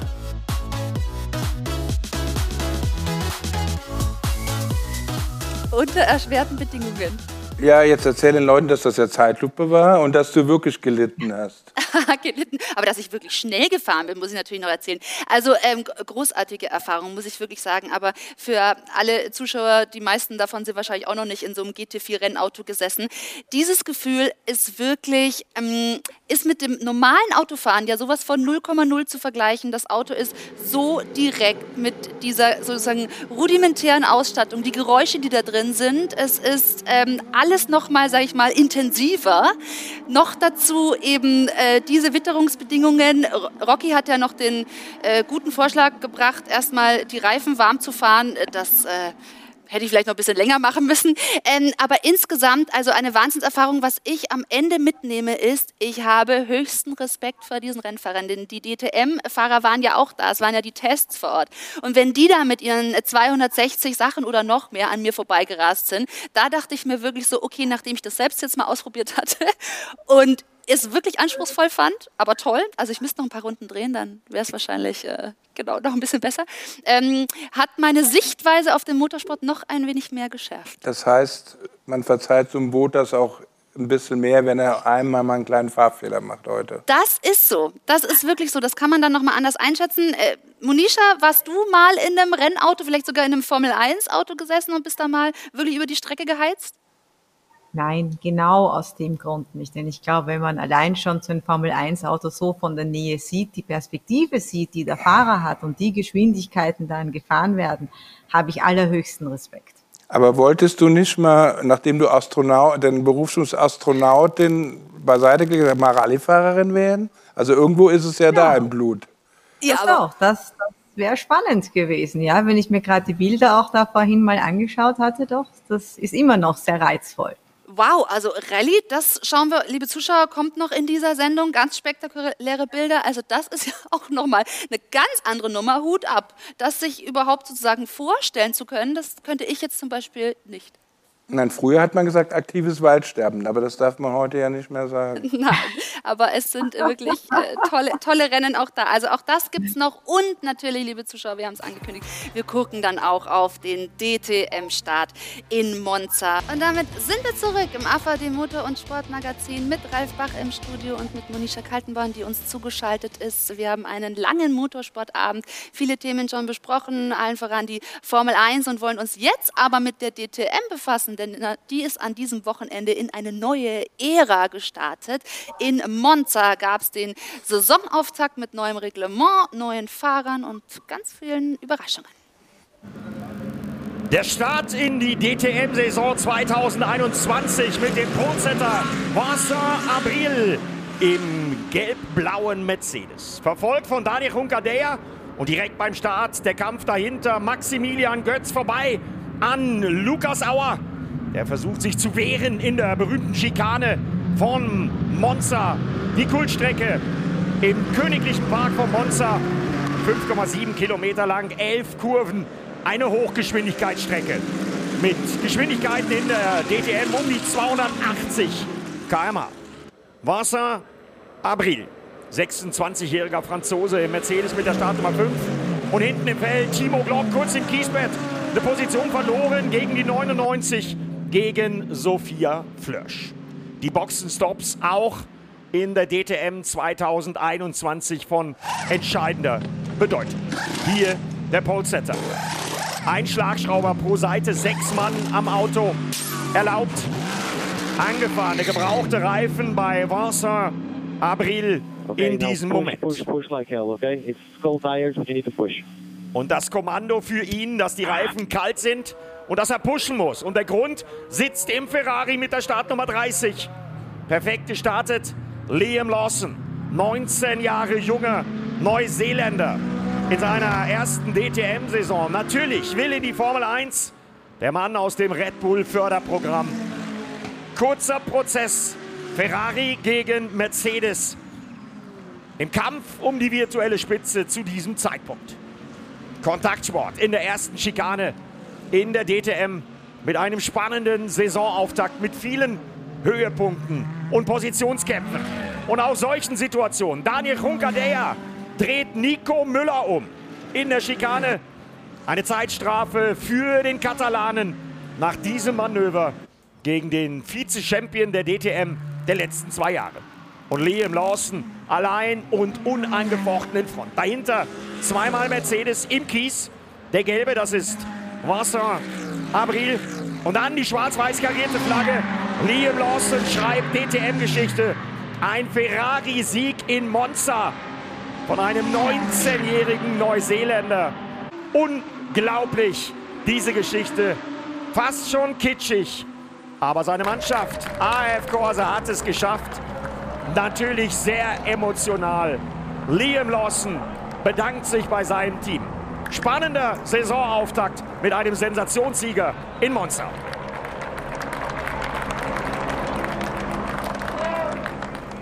Rennen 2 der DTM-Saison 2021 mit Kelvin van der Linde im schwarzen Audi auf der Pole Position. Der Sprint zur ersten Schikane gegen Liam Lawson, dem 19-jährigen Neuseeländer, der gestern das Rennen gewinnen konnte. Harte Duelle auch dahinter zwischen Nico Müller und Sheldon van der Linde. Aber Kelvin van der Linde setzt sich durch. Gewinner des Starts in der Spitzengruppe Nico Müller von Platz 4 vorgefahren. Und überall im Feld solche Duelle. Drei Autos nebeneinander.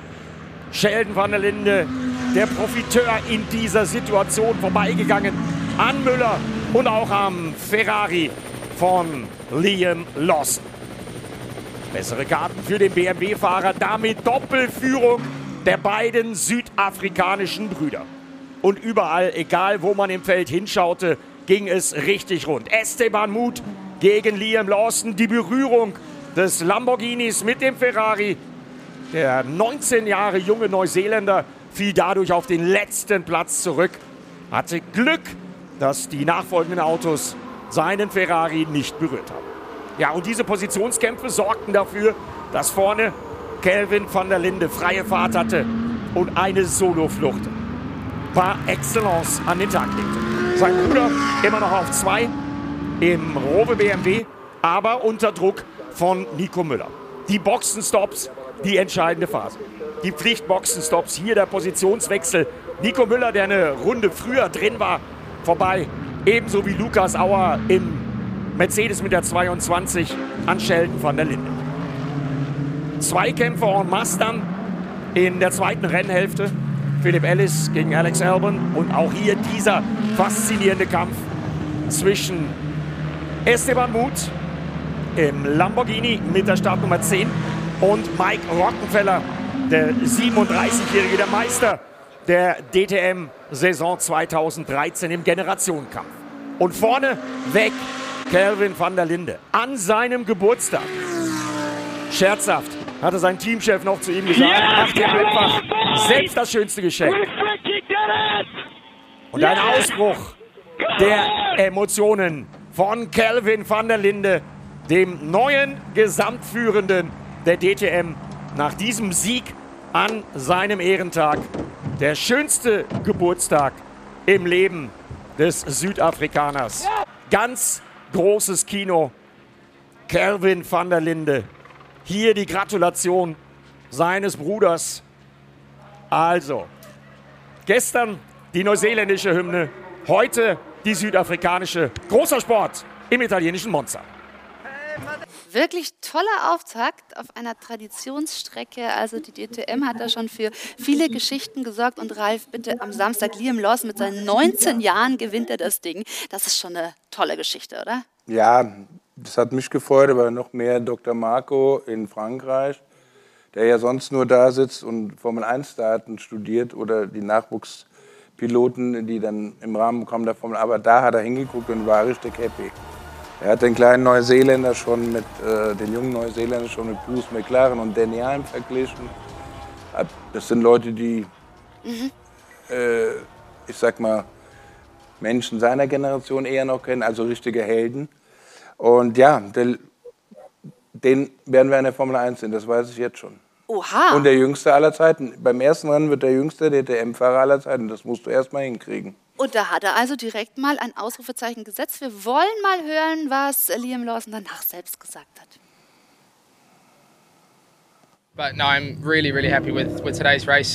Ich bin sehr glücklich mit dem Rennen heute. Ich habe alles das erste Mal erlebt. Der rollende Start war gut. Offensichtlich waren auch die Boxenstops gut. Das haben die Jungs wirklich herausragend gemacht. Ich könnte nicht glücklicher darüber sein. Ich wollte früh stoppen, damit wir frei fahren können. Und als wir dann frei gefahren sind, war das Auto sehr schnell. In Monza, Italien, in einem Ferrari zu gewinnen, ist definitiv etwas Spezielles.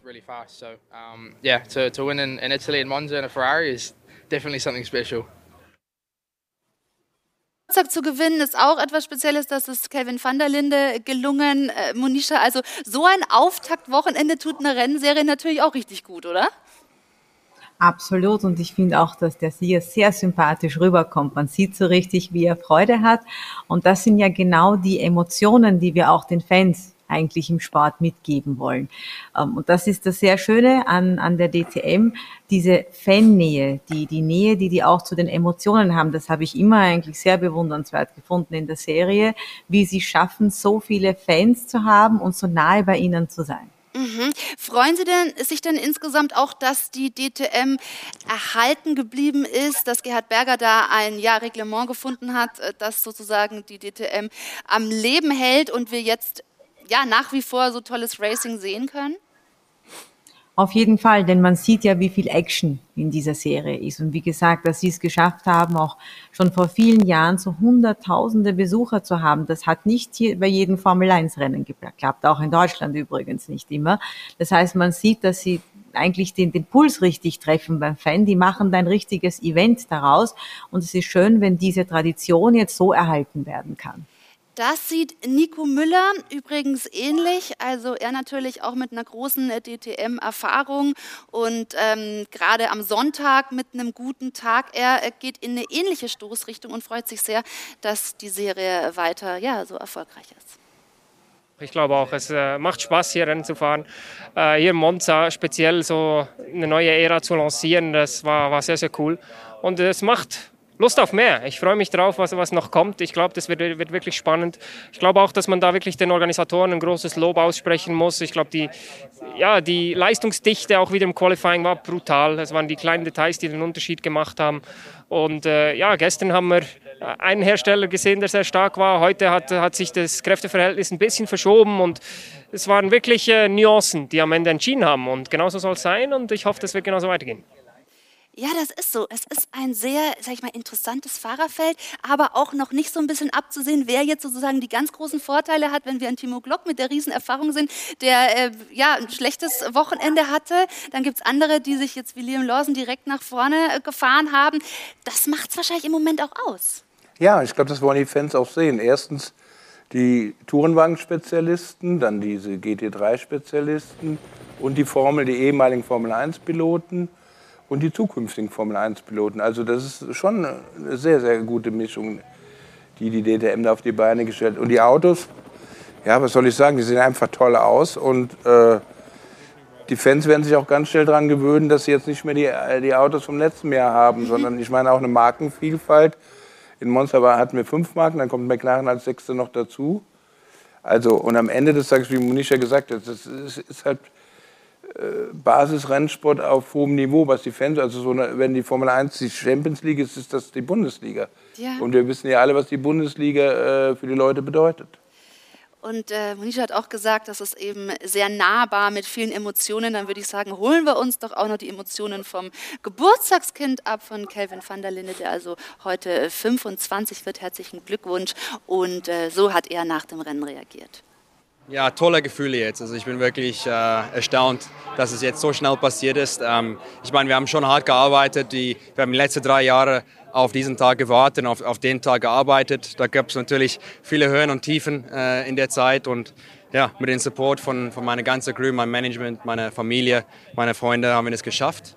Und es ist einfach ein stolzer Moment. Und äh, wir müssen versuchen, jetzt dieses Momentum zu nutzen und äh, weiter nach vorne zu schauen. Die Saison ist natürlich noch lang weiter nach vorne schauen. Also da erwartet uns noch spannendes Racing und äh, im ganzen Fahrerfeld gibt es auch zwei Frauen mit Esme Hawkey und mit Sophia Flörsch. Ähm, Hawkey hat sogar ein sehr starkes Qualifying gefahren mit Platz 12 vor Alex Albon mit Formel 1 Erfahrung. Im Rennen dann nicht so ganz äh, glücklich. Sophia Flörsch zweimal Platz 16. Monisha als erste und einzige Formel 1 Teamchefin zu sehen, dass in so einer starken Serie zwei Frauen dabei sind. Was äh, empfinden Sie da? Ja, es ist ja wichtig, dass Frauen auch in diesen Serien vertreten sind, denn nur so macht man ja den ganz vielen jungen Mädchen, die es draußen gibt, ja den Mut, egal wie man da jetzt fährt, dass es möglich ist. Denn wichtig ist ja, dass man viele überzeugen kann, diesen Weg einzuschlagen. Dann wird diese Masse schon mal an Mädchen größer. Und der Ehrgeiz ist ja genau wie bei einem Jungen zu sagen, ich möchte besser sein, ich möchte die Beste sein, besser als alle anderen. Und durch solche Teams, durch solche Fahrerinnen wird so das Interesse natürlich generiert. Ja, und genau dieses Ziel hat Sophia Flörsch auch, ähm, einfach noch überzeugender zu fahren. Das hat sie auch äh, nach dem Rennen dann gesagt. Ähm, also ich hatte mir ein bisschen mehr erwartet, wenn ich ehrlich bin. Ähm, aber im, im Ende habe ich beide Rennen bin ich fertig gefahren. Ähm, ich habe so viel Erfahrung wie möglich gesammelt. Ähm, ich meine, es war mein erstes DTM-Rennen ähm, und es kann eigentlich nur besser werden, sage ich mal. Ähm, so, ich meine, Kevin hat das gerade gewonnen. Freue mich extrem für ihn, auch fürs Team generell. Aber ich weiß, woran ich arbeiten muss und werde dafür auf jeden Fall für Lausitz ringen, mich versuchen zu verbessern. Sie will ja auch irgendwann in der Formel 1 landen. Sehen Sie das realistisch für Sophia Flörsch? Ähm, das habe ich hier auch schon einmal früher persönlich gesagt. Ich glaube, die Antwort hat sie nicht so gerne gehört. Ich glaube, die Chancen sind nicht so hoch dafür. Aber das ist meine persönliche Meinung. Und woran liegt das? Also an Ihrem fahrerischen Können oder an dem Konstrukt Formel 1? Ich glaube, man muss einfach einen anderen Weg bei der jetzigen Formel 1 einschlagen. Ich meine, wir haben ja gesehen, auch die Jungen, die da sind, die gehen einfach andere Wege. Diese war von der Formel 4, das ist ja auch so vorgegeben, dann die Formel 3, Formel 2 und so weiter. Und so hart das jetzt klingt, das ist ja auch in anderen Sportarten so, die Fahrer sind sehr jung, die da einsteigen. Auch wenn man das mit Altersbegrenzungen jetzt mal versucht hat, ein bisschen zu ändern, beginnen mit der Formel 4. Ich glaube, das wird von dem her sehr schwierig, denn man ist ja einem sehr großen Konkurrenzfeld ausgesetzt. Ähm, natürlich im Moment in erster Linie Burschen. Aber wenn da jetzt noch immer mehr Mädchen, so hoffe ich doch, kommen, wird das sehr schwierig für sie.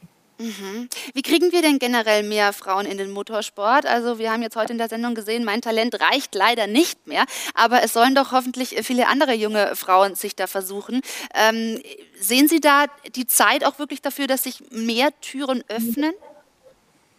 Absolut. Ich glaube, das Wichtigste ist bereits bei den ganz jungen Mädchen die Möglichkeiten aufzuzeigen, die es gibt. Das heißt, ähm, die müssen dort schon gefördert werden, vor allem im familiären Umfeld.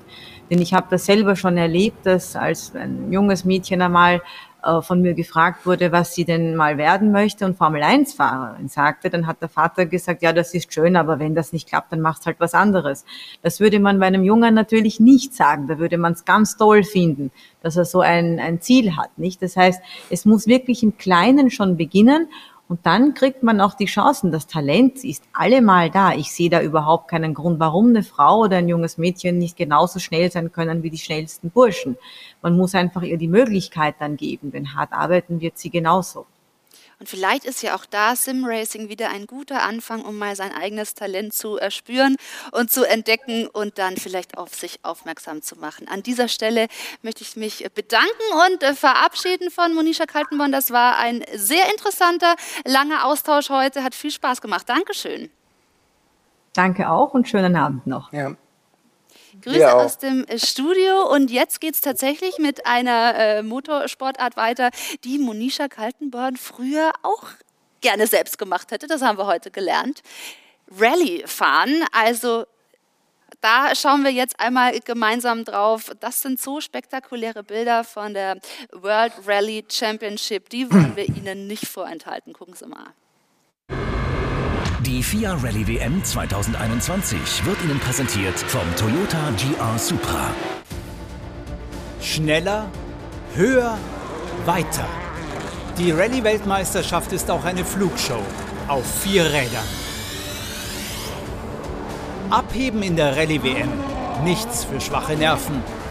Für den perfekten Langstreckenflug muss alles passen. Ja gut, es gibt viele Jumps in der Rallye-Weltmeisterschaft und einige davon kennt man äh, mittlerweile ganz gut. Da weiß man genau, wie man so einen Jump anfährt und auch in welche Richtung man springen muss. Äh, wenn man nur über Mickey's Jump oder auch äh, den Pfaffe Jump in Portugal spricht. Beide relativ schwierig, relativ hoch. Ähm, nicht sehr weit, aber die Höhe macht es da aus. Die Landung ist relativ hart. Erfahrung ist das A und O. WRC-Debütant Adrien Fourmeau aus Frankreich hat hier in Pfaff Glück, dass er sein Auto gerade noch in der Spur halten kann.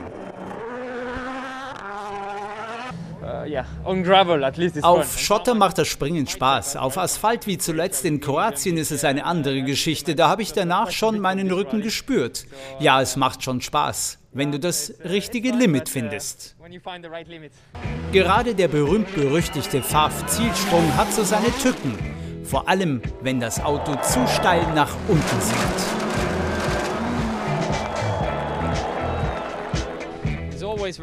Es ist immer eine besondere Schwierigkeit, denn dein Aufschrieb muss sehr präzise sein. Meine Strategie ist immer etwas weiter hinten an der Kante, wie sagt man genau, einen Fluchtpunkt anzuvisieren?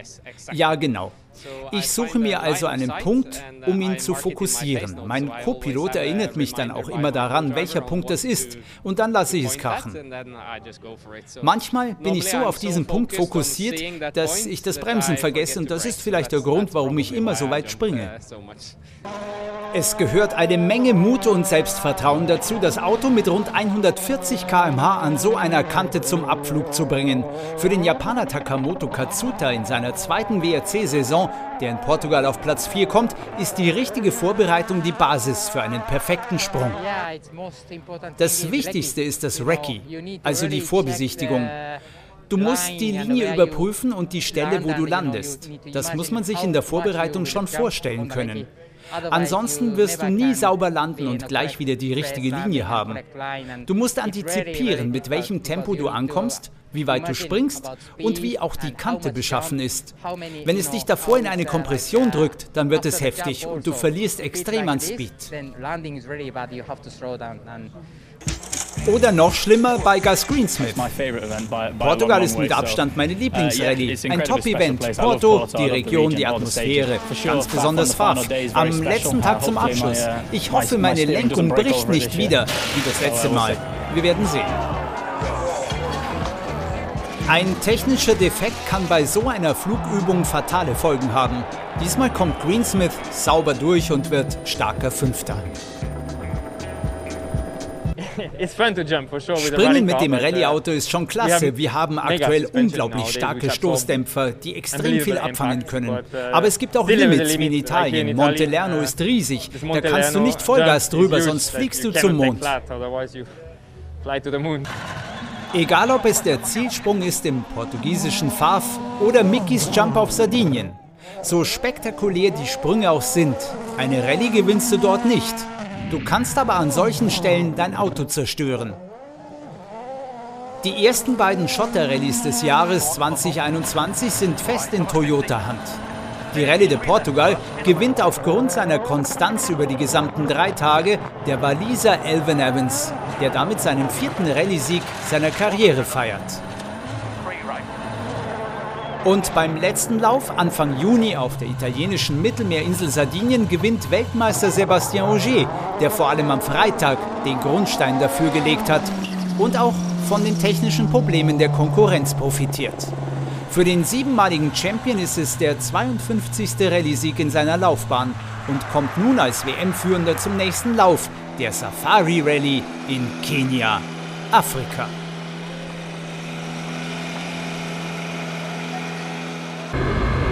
Die FIA Rallye WM 2021 wurde Ihnen präsentiert vom Toyota GR Supra. Großartig. Das sieht einfach richtig cool aus, aber am besten nicht mit einem PKW äh, ausprobieren.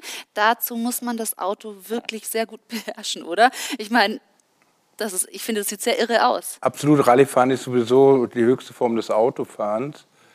Und deshalb bezeichnen wir auch Walter Roll wahrscheinlich als besten Autofahrer aller Zeiten. Er war ja der Meister auf jedem Gelände. Und das erinnert mich so ein bisschen an einen Skiabfahrtslauf. Da gibt es ja auch einer, der springt 50 Meter, äh, den Zielsprung in Kitzbühel, der andere 30. Und das sieht halt spektakulär aus, aber du gewinnst halt den Abfahrtslauf auch nicht durch den Sprung, wie, wie die das ja auch gesagt haben. Oder sondern durch BMX irgendwo, ne? Über ja. solche Sachen. Ja, ich fand es aber auch von Sebastian Auger interessant, dass er sagt, also das spürt man dann irgendwie schon halt auch im Rücken, ne?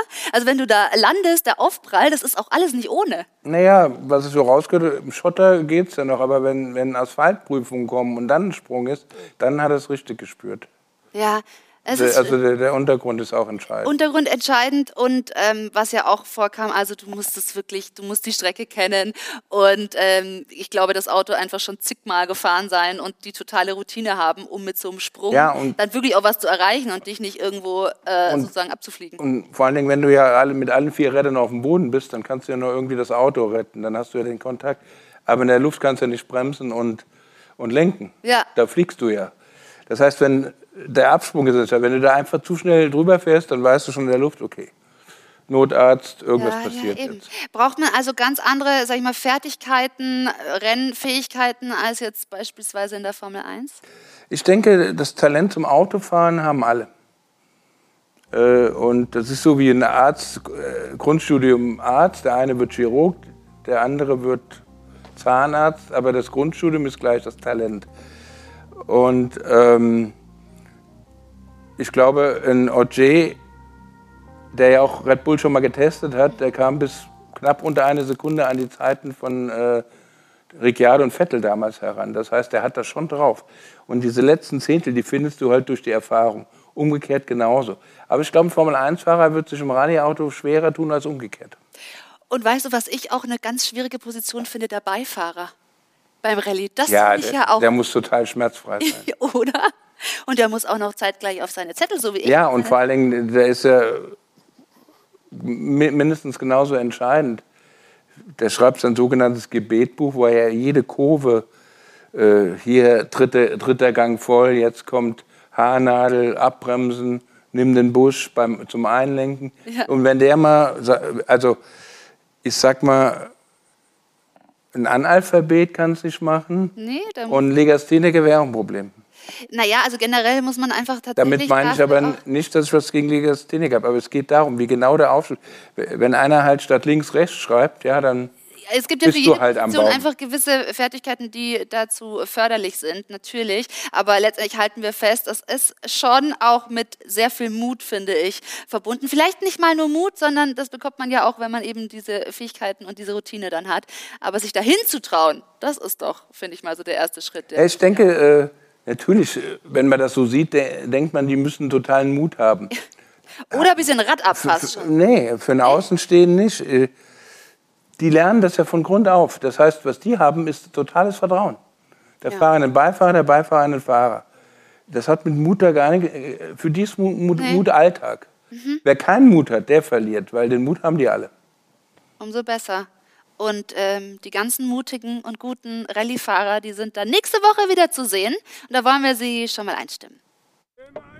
Diese Rallye ist wild und exotisch. Willkommen auf dem afrikanischen Kontinent zur Safari Rallye Kenia, dem sechsten Lauf der Rallye-Weltmeisterschaft 2021. Was für ein Comeback! Bis 2002 war die Safari Rallye im WM-Kalender. Jetzt ist sie zurück. Beeindruckende Landschaften und spektakuläre Rallye-Action. Eine neue Herausforderung für die besten Rallye-Fahrer der Welt von heute. 18 Wertungsprüfungen über 320 Kilometer an vier Tagen. Und Begegnungen mit der Tierwelt nicht ausgeschlossen. Die Highlights der Safari Rallye Kenia am 27. Juni um 23.30 Uhr auf Sport 1. Also ich finde, da ist so ein bisschen Sightseeing und sowas dann auch mit dabei. Ja, jetzt wo du Routine hast im Rennauto, glaube ich, kannst du das genießen. Ansonsten Ich glaube, weiß ich, ob man noch viel Zeit hat, die Gegend anzugucken. um dann irgendwie die Tiere noch zu bewundern, das wird man Nee, wahrscheinlich ich glaube, man ist froh, wenn man keine Tiere sieht, weil hinkriegen. Ist nicht so schön, wenn plötzlich eine Elefantenherde mitten auf der Rallye-Strecke steht. Und das kann in Kenia durchaus mal passieren. Ein natürliches Hindernis. Ich finde das auf alle Fälle sehr, sehr spektakulär. Schalten Sie gerne dann mit rein. Und damit sind wir zurück im AVD Motor- und Sportmagazin, liebe Zuschauer. Ralf Bach, unser Sport1-Experte, nach wie vor an meiner Seite. Und wir haben versprochen, wir wollen Sie jetzt noch auf den neuesten Stand bringen, was das Roundup im Motorshop betrifft. Und deshalb bekommen Sie jetzt von uns den Newsflash. Schmitz erhält Kurve auf Nordschleife. Die am 16. März verstorbene Rennfahrerin Sabine Schmitz wird auf der Nordschleife des Nürburgrings mit einer eigenen Kurve geehrt. Das teilte der Betreiber der Rennstrecke mit. Schmitz hatte 1996 und 1997 unter dem Namen Sabine Reck als erste Frau das 24-Stunden-Rennen in der Grünen Hölle gewonnen. Die zukünftige Sabine Schmitz-Kurve liegt als erste Kurve der Nordschleife am Ortsrand von Nürburg. Die gebürtige Adenauerin war fest mit der Rennstrecke in der Eifel verbunden und galt als ihre größte Botschafterin. Im Frühjahr erlag sie im Alter von 51 Jahren einem Krebsleiden. Alonso-Kollege bleibt bei Alpine. Der französische Formel-1-Pilot Esteban Ocon hat seinen Vertrag beim Rennstall Alpine um weitere drei Jahre bis 2024 verlängert. Sein bisher bestes Ergebnis in der Formel 1 war ein zweiter Platz beim Großen Preis von Bahrain im Jahr 2020. In dieser Saison ist der 24-jährige Franzose Teamkollege des zweimaligen Weltmeisters Fernando Alonso und steht in der Fahrerwertung auf Rang 12. Wehrlein verliert Sieg nach Porsche-Disqualifikation. Im Samstagsrennen auf dem permanenten Kurs überquerte der frühere Formel 1 und DTM-Fahrer Pascal Wehrlein die Ziellinie zwar als erster, wurde im direkten Anschluss aber wegen eines technischen Vergehens aus der Wertung genommen. In der offiziellen Entscheidung der Rennleitung hieß es, keine Angabe über die Nutzung der Reifen in den Sessions im Wagenpass. Dadurch konnte der Reifenlieferant die notwendigen Messungen der Drücke nicht vornehmen. Von Wehrleins Disqualifikation profitierte Audi. Lukas Di Grassi wurde als Sieger gewertet und feierte damit seinen insgesamt elften Sieg sowie den dritten in Mexiko. Wie ärgerlich ist das für Pascal Wehrlein? Total ärgerlich. Äh, was passiert ist, so wie ich das gehört habe, ist, man muss der FIA immer per Computer mitteilen, welche Reifen man im Rennen benutzt. Da gibt es so Codes, da gibt es so Zahlen. Und dann muss man aber so so wie nach dem Motto, ich bin kein Roboter, klick, auch noch klicken, dass man das gemacht hat. Jetzt haben die den, ich bin kein Roboter, klick, klick, vergessen. Den entscheiden. Und vergessen. das ist ja ein Witz. Ich meine, was, deshalb kannst du nicht einen Fahrer bestrafen. Okay. Und zum Glück gibt es ein bisschen Gerechtigkeit, weil heute ist er ja Zweiter wenigstens geworden. Ja, manchmal ist das auch ein bisschen ärgerlich. Das ist hirnrissig. Oder hirnrissig. Ähm, abschließend, ganz kurz, Ralf, wir sind fast durch. Wir haben ein langes Gespräch heute mit Monisha ja. geführt. Was ist für dich so am eklatantesten hängen geblieben? Erstmal, dass sie ein toller Mensch ist, aber das wusste ich schon vorher. Und vielleicht so drei Punkte. Äh, sie ist fest davon überzeugt, dass Tutu überhaupt keine Wahl hat, außer Rassel zu nehmen, weil sonst würde das, die ganze Förderung vorher hätte ja keinen Sinn gemacht. Mhm. Zweitens, Sie ist der Meinung, Motorsport unten in der Basis muss sich was ändern. Es muss viel kostengünstiger werden. Sie sagt ja, selbst 100.000 Euro reichen noch nicht mehr für eine Go-Kart-Saison aus, selbst in niederen Klassen. Und drittens, sie hat mich mit Recht korrigiert, als ich ein bisschen arg hart zu den Millionärsfahrern, Millionärssöhnen geworden bin. Wobei ich muss sagen, ich habe ja nicht gesagt, dass sie talentfrei sind. Sie mussten halt nichts für ihr Talent tun. Das ist alles. Viele Erkenntnisse heute Abend. Damit sind wir am Ende angelangt. Gibt natürlich dann die Aussagen von Manisha auch noch im Podcast oder dann online auf sport1.de. Und damit verabschieden wir uns in die Nacht. Ich sage danke an dich, Ralf, Dank dir. einen tollen Abend. Und uns gibt es wie immer nächsten Sonntag dann um 21.45 Uhr. Bis dahin, tschüss, gute Nacht. Ciao. Wieder live von Ihrem Toyota-Partner mit diesem Leasing-Auftakt. Der neue Toyota Jahreshybrid. Ab 179 Euro im Monat. Ohne Anzahlung. Seine Sicherheitsassistenten laufen mit. Und ja, ab ins Netz mit voller Konnektivität. Auch am Start die Toyota Team Deutschland Sondermodelle. Ohne Anzahlung geht's in die nächste Runde. Jetzt los sprinten zu Ihrem Toyota-Partner. Wusstest du, dass TK Maxx immer die besten Markendeals hat? Duftkerzen für alle, Sportoutfits, stylische Pieces für dein Zuhause, Designer-Handtasche. Check, check, check. Bei TK Maxx findest du große Marken zu unglaublichen Preisen. Psst. im Onlineshop auf tkmaxx.de kannst du rund um die Uhr die besten Markendeals shoppen. TK Maxx, immer der bessere Deal im Store und online.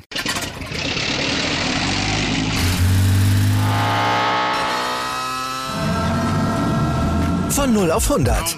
Aral feiert 100 Jahre mit über 100.000 Gewinnen. Zum Beispiel ein Jahr frei tanken. Jetzt ein Dankeschön, rubbellos zu jedem Einkauf. Alle Infos auf aral.de. Aral, alles super.